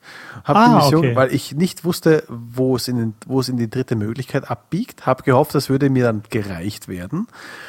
Aber als ich die da bekämpft habe, es war auch ganz funny und lustig und hab mir, ich habe es genossen. Ich musste mir dann nochmal durchgucken, ob ich es wirklich überhört habe, wahrscheinlich. Aber ich habe nicht mitgekriegt, dass All Mind nochmal kurz mit mir gequatscht hat und einen weiteren ja, du, Auftrag du mir musst äh, einige, also du musst im Grunde genommen alle Missionen machen, die du vorher noch nicht gemacht hast. Im, Ja, Im dritten Playthrough. Und du musst auf jeden Fall nochmal in die Arena reingehen, weil All Might irgendwann neue Arena-Kämpfe für dich Die hat. mache ich, habe ich immer gemacht. Also alles, Mhm. das, dafür hätte ich alles anscheinend gehabt. Aber erzähl mal, wie das dritte Ende dann kommt. Was Ja, sagt All Mind? Das dritte Ende, da wirst du im Grunde genommen, All, All Mind äh, steckt im Grunde genommen in allem drin. Das, weil, weil All Mind wird von allen für die Kommunikation benutzt. All Mind ist quasi eine KI, die das Internet steuert, könnte man Mhm. sich so vorstellen. Und alle benutzen das halt einfach.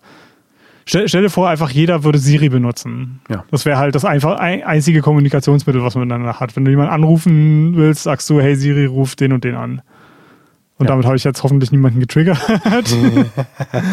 ähm, und Ja, ein System. also sie weiß im Grunde um alles und ist äh, von, von allen ähm, von allen Informationen irgendwie das steckt sie mit drin. Betriebssystem. Das einzige Betriebssystem, könnte man sagen. Ja, genau. Und der, ähm, der Schnitt, wo es halt wirklich auseinandergeht, ist, du musst dich halt gegenüber All Might beweisen, kriegst so ein paar, also kriegst jede Menge alternative Missionen. Also New Oh ja. Game Plus Plus hat viel mehr alternative Missionen als New Game Plus. Und ähm, in der Mission, wo du gegen normalerweise gegen Mecha Melania kämpfen würdest, ähm, da weichst du ab. All Might äh, schneidet im Grunde genommen den Kontakt zu Walter ab und sagt dir, hey, V2 Snail äh, bereitet einen Hinterhalt für dich vor. Und anstatt halt zu Mecha Melania zu gehen, äh, fliegst du dort wohin, wo Snail quasi auf, auf der Lauer liegt. Und greifst ihn dort an. Und dann mischt sich Iguazu auch noch ein. Das ist quasi so ein 1 gegen 1 gegen 1 Kampf, weil Iguazu kämpft gegen dich und Snail, Snail gegen dich und Iguazu und du gegen Iguazu und Snail. Ist an sich ein extrem hektischer, aber super interessanter Kampf, weil halt jeder gegen jeden ist. Okay. Und ab da wird es halt im Grunde genommen anders. Also ab da, ähm, da, da merkt man auch so ein bisschen, All Mind benutzt dich ja im Grunde genommen so als Trainingsmodul. Es ist quasi wie Ja. wir, wenn wir irgendwie was googeln und so ein Capture durchklicken müssen und damit die, die äh, Bilderkennung von irgendwelchen äh, Google-Modellen äh, lernen, lernt Allmind von unseren Arena-Kämpfen. Und sie deswegen kriegen wir ja irgendwann auch diese Special-Arena-Kämpfe, die normalen Leuten nicht zustehen, äh, Ja. äh, wo wir dann halt, der, wo wir im Grunde genommen Allminds best, beste äh, AC-KI sozusagen trainieren. Mitprogrammieren, ja, genau. Und Kate, Kate Marston zum Beispiel, ähm, weiß nicht, ob du dich an die noch erinnerst, äh, die Walter auch in keinen, äh, nir- nirgends irgendwie in den Daten finden konnte. Die ist zum Beispiel auch eine, eine äh, All-Mind AI, die eine AC steuert. Oh, okay, nee, wusste ich nicht. Und ja, das, das ist auch so, da, in, in dem Ende wird dir so richtig klar gemacht, wie mächtig Allmind eigentlich ist, weil Ka Carla und Walter, die ja im Grunde genommen richtig harte Bosse waren. Also ich finde Ja. den Carla und Chatty Bossfight ist einer der schwersten im Spiel. Ähm, und die werden halt einfach so offscreen gekillt von Wow. von All Mind. und der letzte Boss ist dann halt, du hast im Grunde genommen alles vorbereitet für All Mind, um quasi Coral Release auszulösen. Und All Mind ist dann der Meinung, du bist quasi ein loser Faden, der noch abgeschnitten werden muss. Und ähm, All Mind hat im Grunde genommen Iguazu auch genutzt. Iguazu ist auch ein, ein vierte Generation augmentierter Mensch. Und ihr seid quasi beide Kandidaten dafür. Und äh, naja, Iguazu war ein bisschen leichter zu handeln und sein enormer Hass auf dich war auch sehr leicht, dann ihn, ihn zu manipulieren. Und der, Ja. der letzte Kampf ist im Grunde genommen gegen Iguazu und Allmind. Und das ist so ein geiler Kampf. Also ich finde, es war erstmal ein bisschen enttäuscht, dass Iguazu der Endboss ist, weil er halt einfach so ein Loser ist. Ah, damn, ich muss jetzt noch, noch ein viertes Mal durchspielen. Ja, Aber der Kampf ist halt mega geil, weil Allmind und Iguazu halt mehrere ACs gleichzeitig äh, steuern können. Oh, und ich weiß wow. gar nicht, ich glaube, fünf sind es am Anfang in Phase 1. Wow. Und du siehst halt den, den großen AC, der Iguazu halt darstellt, wie er, also es ist auf der gleichen Plattform, auf der du gegen er kämpfst. Was Ja. auch die geilste Arena im ganzen Ja, Spiel ist. Also Ungelogen. das meinte ich vorhin mit dem, das Spiel endet dort, wo es anfängt, ne? Mhm. Weil du halt wieder im Weltraum bist, wieder bei diesen auf Höhe der Satelliten von der Planetary Closure Administration bist. Und du siehst die Xylem, dieses fliegende Schiff, was auch eine Stadt ist, halt Mhm. an dir vorbeifliegen. Es sieht alles mega episch aus, finde ich. Und ähm, anstatt halt er in der Mitte zu haben, laufen halt erstmal so im G-Tempo halt fünf ACs auf dich zu gleichzeitig. Oh, geil.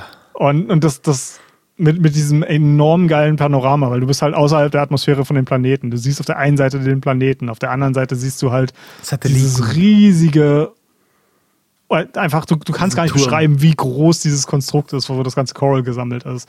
Und dazu halt noch die, diese bewaffneten Satelliten. Das ist einfach die, die Größenordnungen, die hier am Werk sind, sind einfach so episch, es ist schwer zu beschreiben. Das Ja. hat, äh, ähm, ich glaube, Bonfire VN heißt der YouTuber. Ähm, hatte ich dir auch mal ein Video geschickt. Äh, Ja, ja, ja.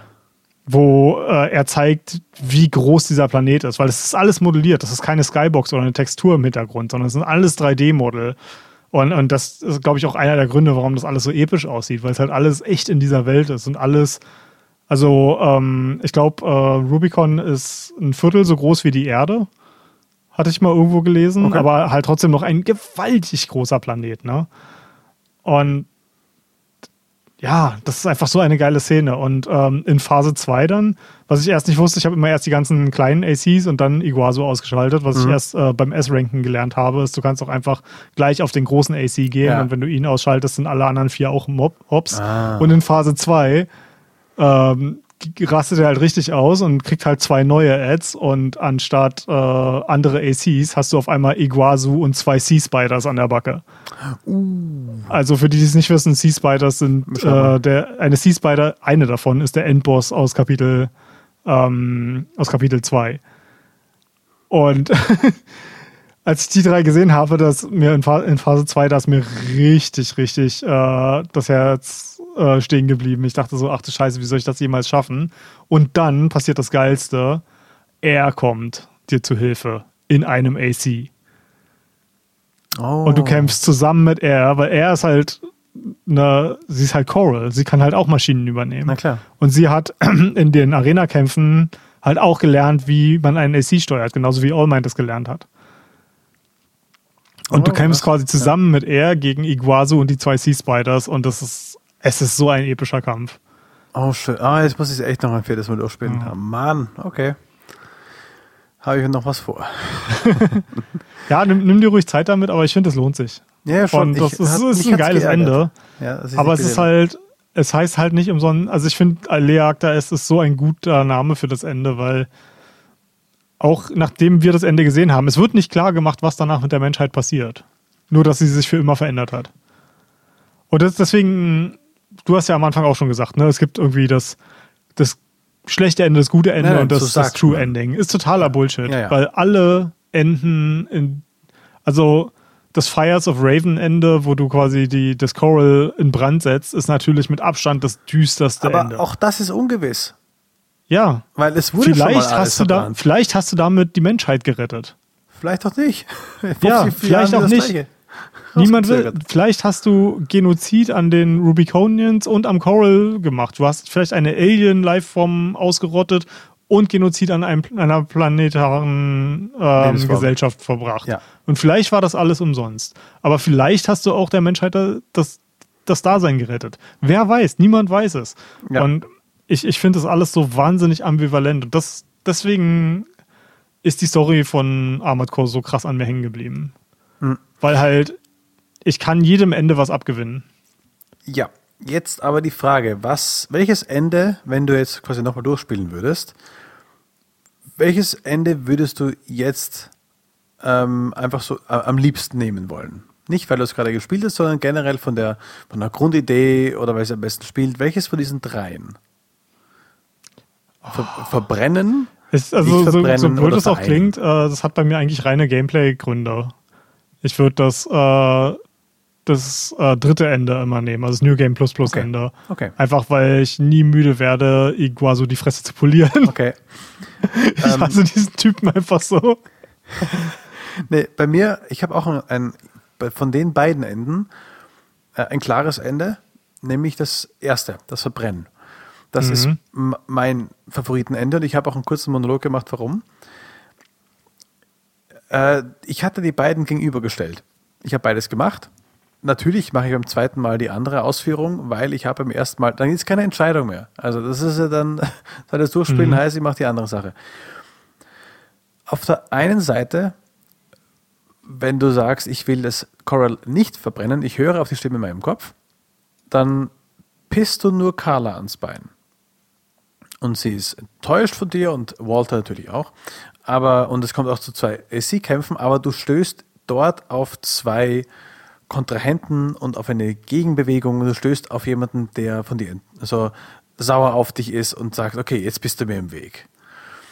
Wenn du sagst, du verbrennst das Coral, hört er erstmal auf, mit dir zu, zu, äh, zu reden. Ich glaube, eine ganze oder zwei Missionen lang. Ja. Und dann sagt sie zu dir in der schwachen Stimme, ich habe diesen Satelliten abgeschossen. Ich habe diesen Megaschuss gemacht, was die Steuereinheit dieses Xalem da äh, beein also beeinträchtigt hat. Ich war das. Mhm. Ich, ich konnte es nicht machen. Du hast eine Entscheidung gefällt. Ich muss jetzt meinen pa Teil machen. Und sie ist traurig und sie ist enttäuscht und das ist mir emotional so nah gegangen. Ja. Sie war bis dahin nur eine fucking Stimme in meinem Kopf. Du hast sie nie gesehen, du hast sie aber gehört und auch um eine Spur ge gespürt, wie es ihr ging. Und dann enttäuscht du sie. Und das hat mir so wehgetan. Ja, und total. In, in, der letzten Mission, als man äh, an sie ranfliegen soll, die letzte Mission, wo es zum Bosskampf mit ihr kommt, sagt sie ja auch, ähm, quasi, komm zu mir, Raven. Quasi, wir, wir müssten das so beenden ich kann mein Volk nicht sterben lassen, ich kann, nicht, ich kann das nicht durchgehen. Ich muss mich davor stellen. Ich kann nicht anders. Es, ist, es sind meine Leute, es ist auch mein Leben. Ich hänge dran und ich kann das nicht machen. Du, wirst, du hast deine Entscheidung gefällt. Komm her, wir müssen das beenden. Mhm. Oh, das ist emotional so ein Hammer. Und das ist ein, auch beim, beim zweiten Mal durchspielen, war das nichts, was ich übersprungen habe. Ich musste ihre Stimme nochmal hören und weil sie spricht das so gut und das hat mich halt so gut gepackt. und im anderen Ja, war es das ich, ich weiß, weiß nicht mehr, das, ich habe es mir jetzt leider nicht mehr vorher angeguckt, aber auch wa- was sie sagt während des Bosskampfs, ne? Äh, Raven, I know you, you are war, you are the shadow of war Ja. oder irgendwie sowas. Du, Ja, du, das- du bringst nur Krieg. Du, ähm, und dieses halt, die, diese vollkommene, auch, ich finde, sie ist der, der erste FromSoft Endboss, den ich jemals im First Try gelegt habe. wow. Aber du, du merkst ihr halt total an, dass sie auch, dass sie aus Verzweiflung gegen dich kämpft. Ja. Sie will es eigentlich nicht. Am liebsten Ja, sie will es ich nicht überzeugt. und sie weiß auch, dass sie eigentlich, sie, sie hat ja die ganze Zeit an deiner Seite gestanden und gesehen, was du vollbringen kannst. Und du bist halt einfach, du bist ein Mörder. Also man kann es nicht anders sagen. Ne? Also ich meine, du, du, du begehst im Laufe der, der Kampagne von Armored Core diverse Kriegsverbrechen Ja. und hast halt null Loyalitäten. Ne? Und sie versucht halt die ganze Kampagne über das Beste in dir zu sehen. Immer, immer wenn sie mit dir spricht, alle, alle nennen dich nur der, der Hund oder der Hund von Walter Hund, oder reden an dir vorbei, aber nicht mit dir. Alle benutzen alle außer sie und Außer vielleicht Rusty. Ja. Ähm, Aber auch Rusty greift dich mal an. Ja. ja, behandeln dich im Grunde genommen nur wie ein Gegenstand ne? und nicht wie eine Person. Und sie ist die Einzige, die dich als Person sieht. Aber halt, sie muss dann halt einfach damit äh, halt einfach einsehen, dass, dass du halt ein Monster bist. Ne? ja. Und dass du alles dafür tun wirst, quasi ihren, ihre Heimat und auch ihr Leben quasi auch zu zerstören und auszulöschen. Ihre Rasse im Grunde Ja. genommen, ihre Spezies. Und was das noch so krass macht, du musst davor, in der äh, Mission davor, in der Carmen-Linie durchbrechen Mission, musst du gegen Rusty kämpfen. Ja. Der auch nochmal emotional ist, weil er sagt, du, ich bin Rubiconian. Ich kann dir das nicht durchgehen lassen. Und ich dachte, wir wären, äh, wir wären Brüder. Und er sagt immer am Schluss immer noch Buddy zu dir. ja. Weil er eigentlich weiß, du, wir haben miteinander gekämpft. Aber jetzt muss ich meinen, also das sind zwei emotionale Kämpfe. Und auch Rusty ist keiner, der sagt so, äh, ich muss ihn hast- wo du sagst, ja, okay, jetzt aufs Maul. Aber das hatte ich bei beide Male, hatte ich das bei Cinder, Carla, und eigentlich auch als Walter da war. Obwohl Walter dann am Schluss quasi irgendwie aufgibt. Der Walter, das, das haben viele nicht mitbekommen. Ähm, äh, Arquebus hatten, hat ähm, Re-Education Camps für ihre Kriegsgefangenen, wo sie im Grunde genommen Kriegsgefangene Gehirn waschen und quasi als, Ja, das als ja Kanonenfutter machen. benutzen. Ja, Und das ist halt, deswegen ist halt das Ende mit Walter so tragisch, weil du merkst irgendwie, dass er dich noch erkennt und sich irgendwie grob noch erinnern kann, was sie eigentlich wollten, was der eigentliche Plan war und dass ihr Mhm. mal zusammengekämpft habt. Er aber gegen diese Gehirnwäsche von Arquebus halt überhaupt nicht ankommt und im Grunde genommen gegen seinen eigenen Schützling ge geschickt wird. Ne?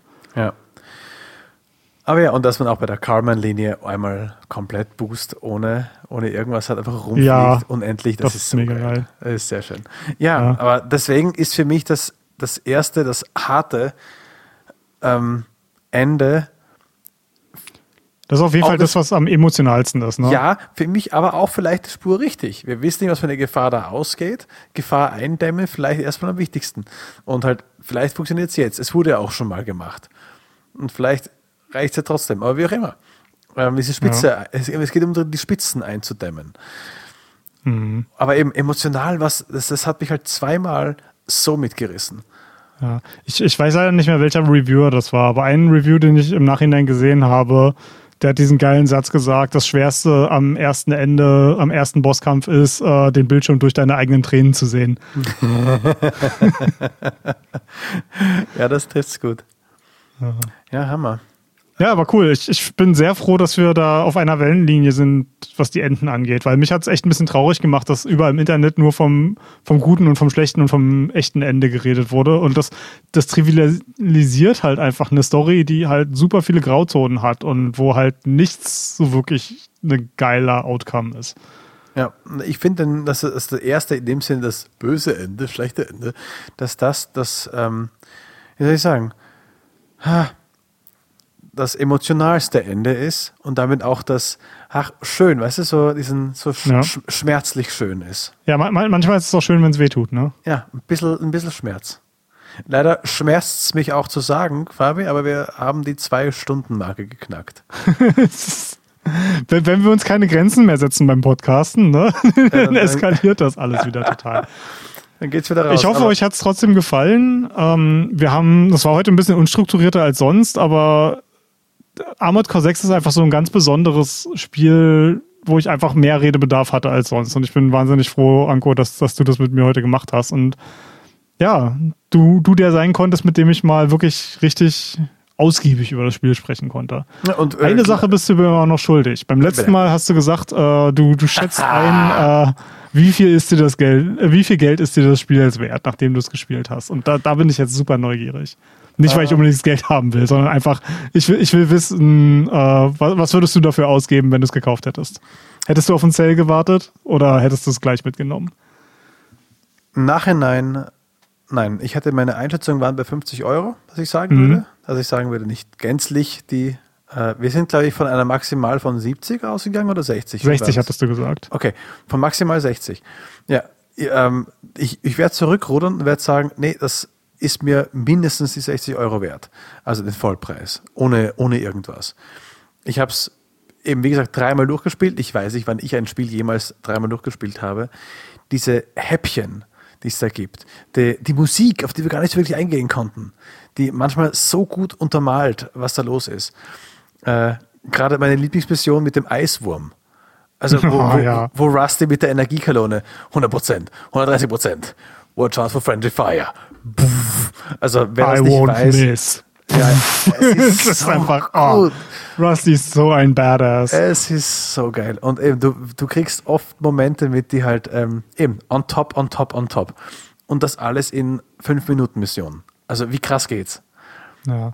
Aber macht euch keine Sorgen, äh, falls ihr es nicht gesehen habt, das sollte zu diesem Zeitpunkt eigentlich schon raus sein, wenn der, der Podcast online geht. Wir haben äh, eine Sonderfolge gemacht äh, auf unserem YouTube-Kanal äh, als kleines Schmankerl zum Abschied äh, für 2023, wo wir explizit über Videospielmusik reden. Und wir können nicht über 2023 reden, ohne ähm, nochmal über Armored Core Musik zu schwärmen. Genau. Da also, falls ihr es noch nicht gesehen habt, äh, schaut rüber zu unserem YouTube-Kanal und guckt euch das an. Sehr schön. Wo kann man denn uns noch finden, wenn nicht auf dem YouTube-Kanal, lieber Fabian? Na, Leute, die Videocontent mögen, sind ja wohl am besten beraten, wenn sie auf Twitch gehen, unter The Anko, twitch.tv slash The Anko und äh, sich überraschen lassen, was du so streamst. Sehr gerne, äh, ist, ist sehr vielfältig, ne? Ist also nicht nur From Software-Kram, sondern Anko spielt eine ganze Nee. Menge verschiedener Sachen. Und gerade weil du ja auch reviewst, gibt es da bestimmt so einiges Unterschiedliches zu sehen. Korrekt. Ähm, apropos Reviews, äh, du schreibst hin und wieder Reviews für ähm, Blu-ray-Disc. Blu-ray-Disc.de Genau. war das? Blu-raydisc.de, genau. Blu-ray-disc.de. Nicht so überzeugend rausgekommen, aber ich habe mich erinnert. Ansonsten bist du auch auf Twitter zu haben unter @daanko und wir haben auch einen Discord-Server, wo ihr uns beide äh, erreichen könnt. Und wenn ihr es lieber klassisch mögt, ich habe auch eine E-Mail-Adresse und zwar ist die goodgame2go, nee Quatsch, mail at goodgame2go.com. Man merkt, wir sind schon zwei Wir Stunden mit. Labern beschäftigt. Das Hirn ist durch. Es kann nicht mal mehr Outros schlagen. Alles klar, vielen Dank trotzdem euch allen. Ansonsten gibt es uns wie immer auf mail, äh, auf goodgame2go.com und in euren Podcast-Fees. Ich muss Feierabend machen, ich kann nicht mehr. Bis zum nächsten? Mal. Macht's gut, Leute. Ciao. Ciao.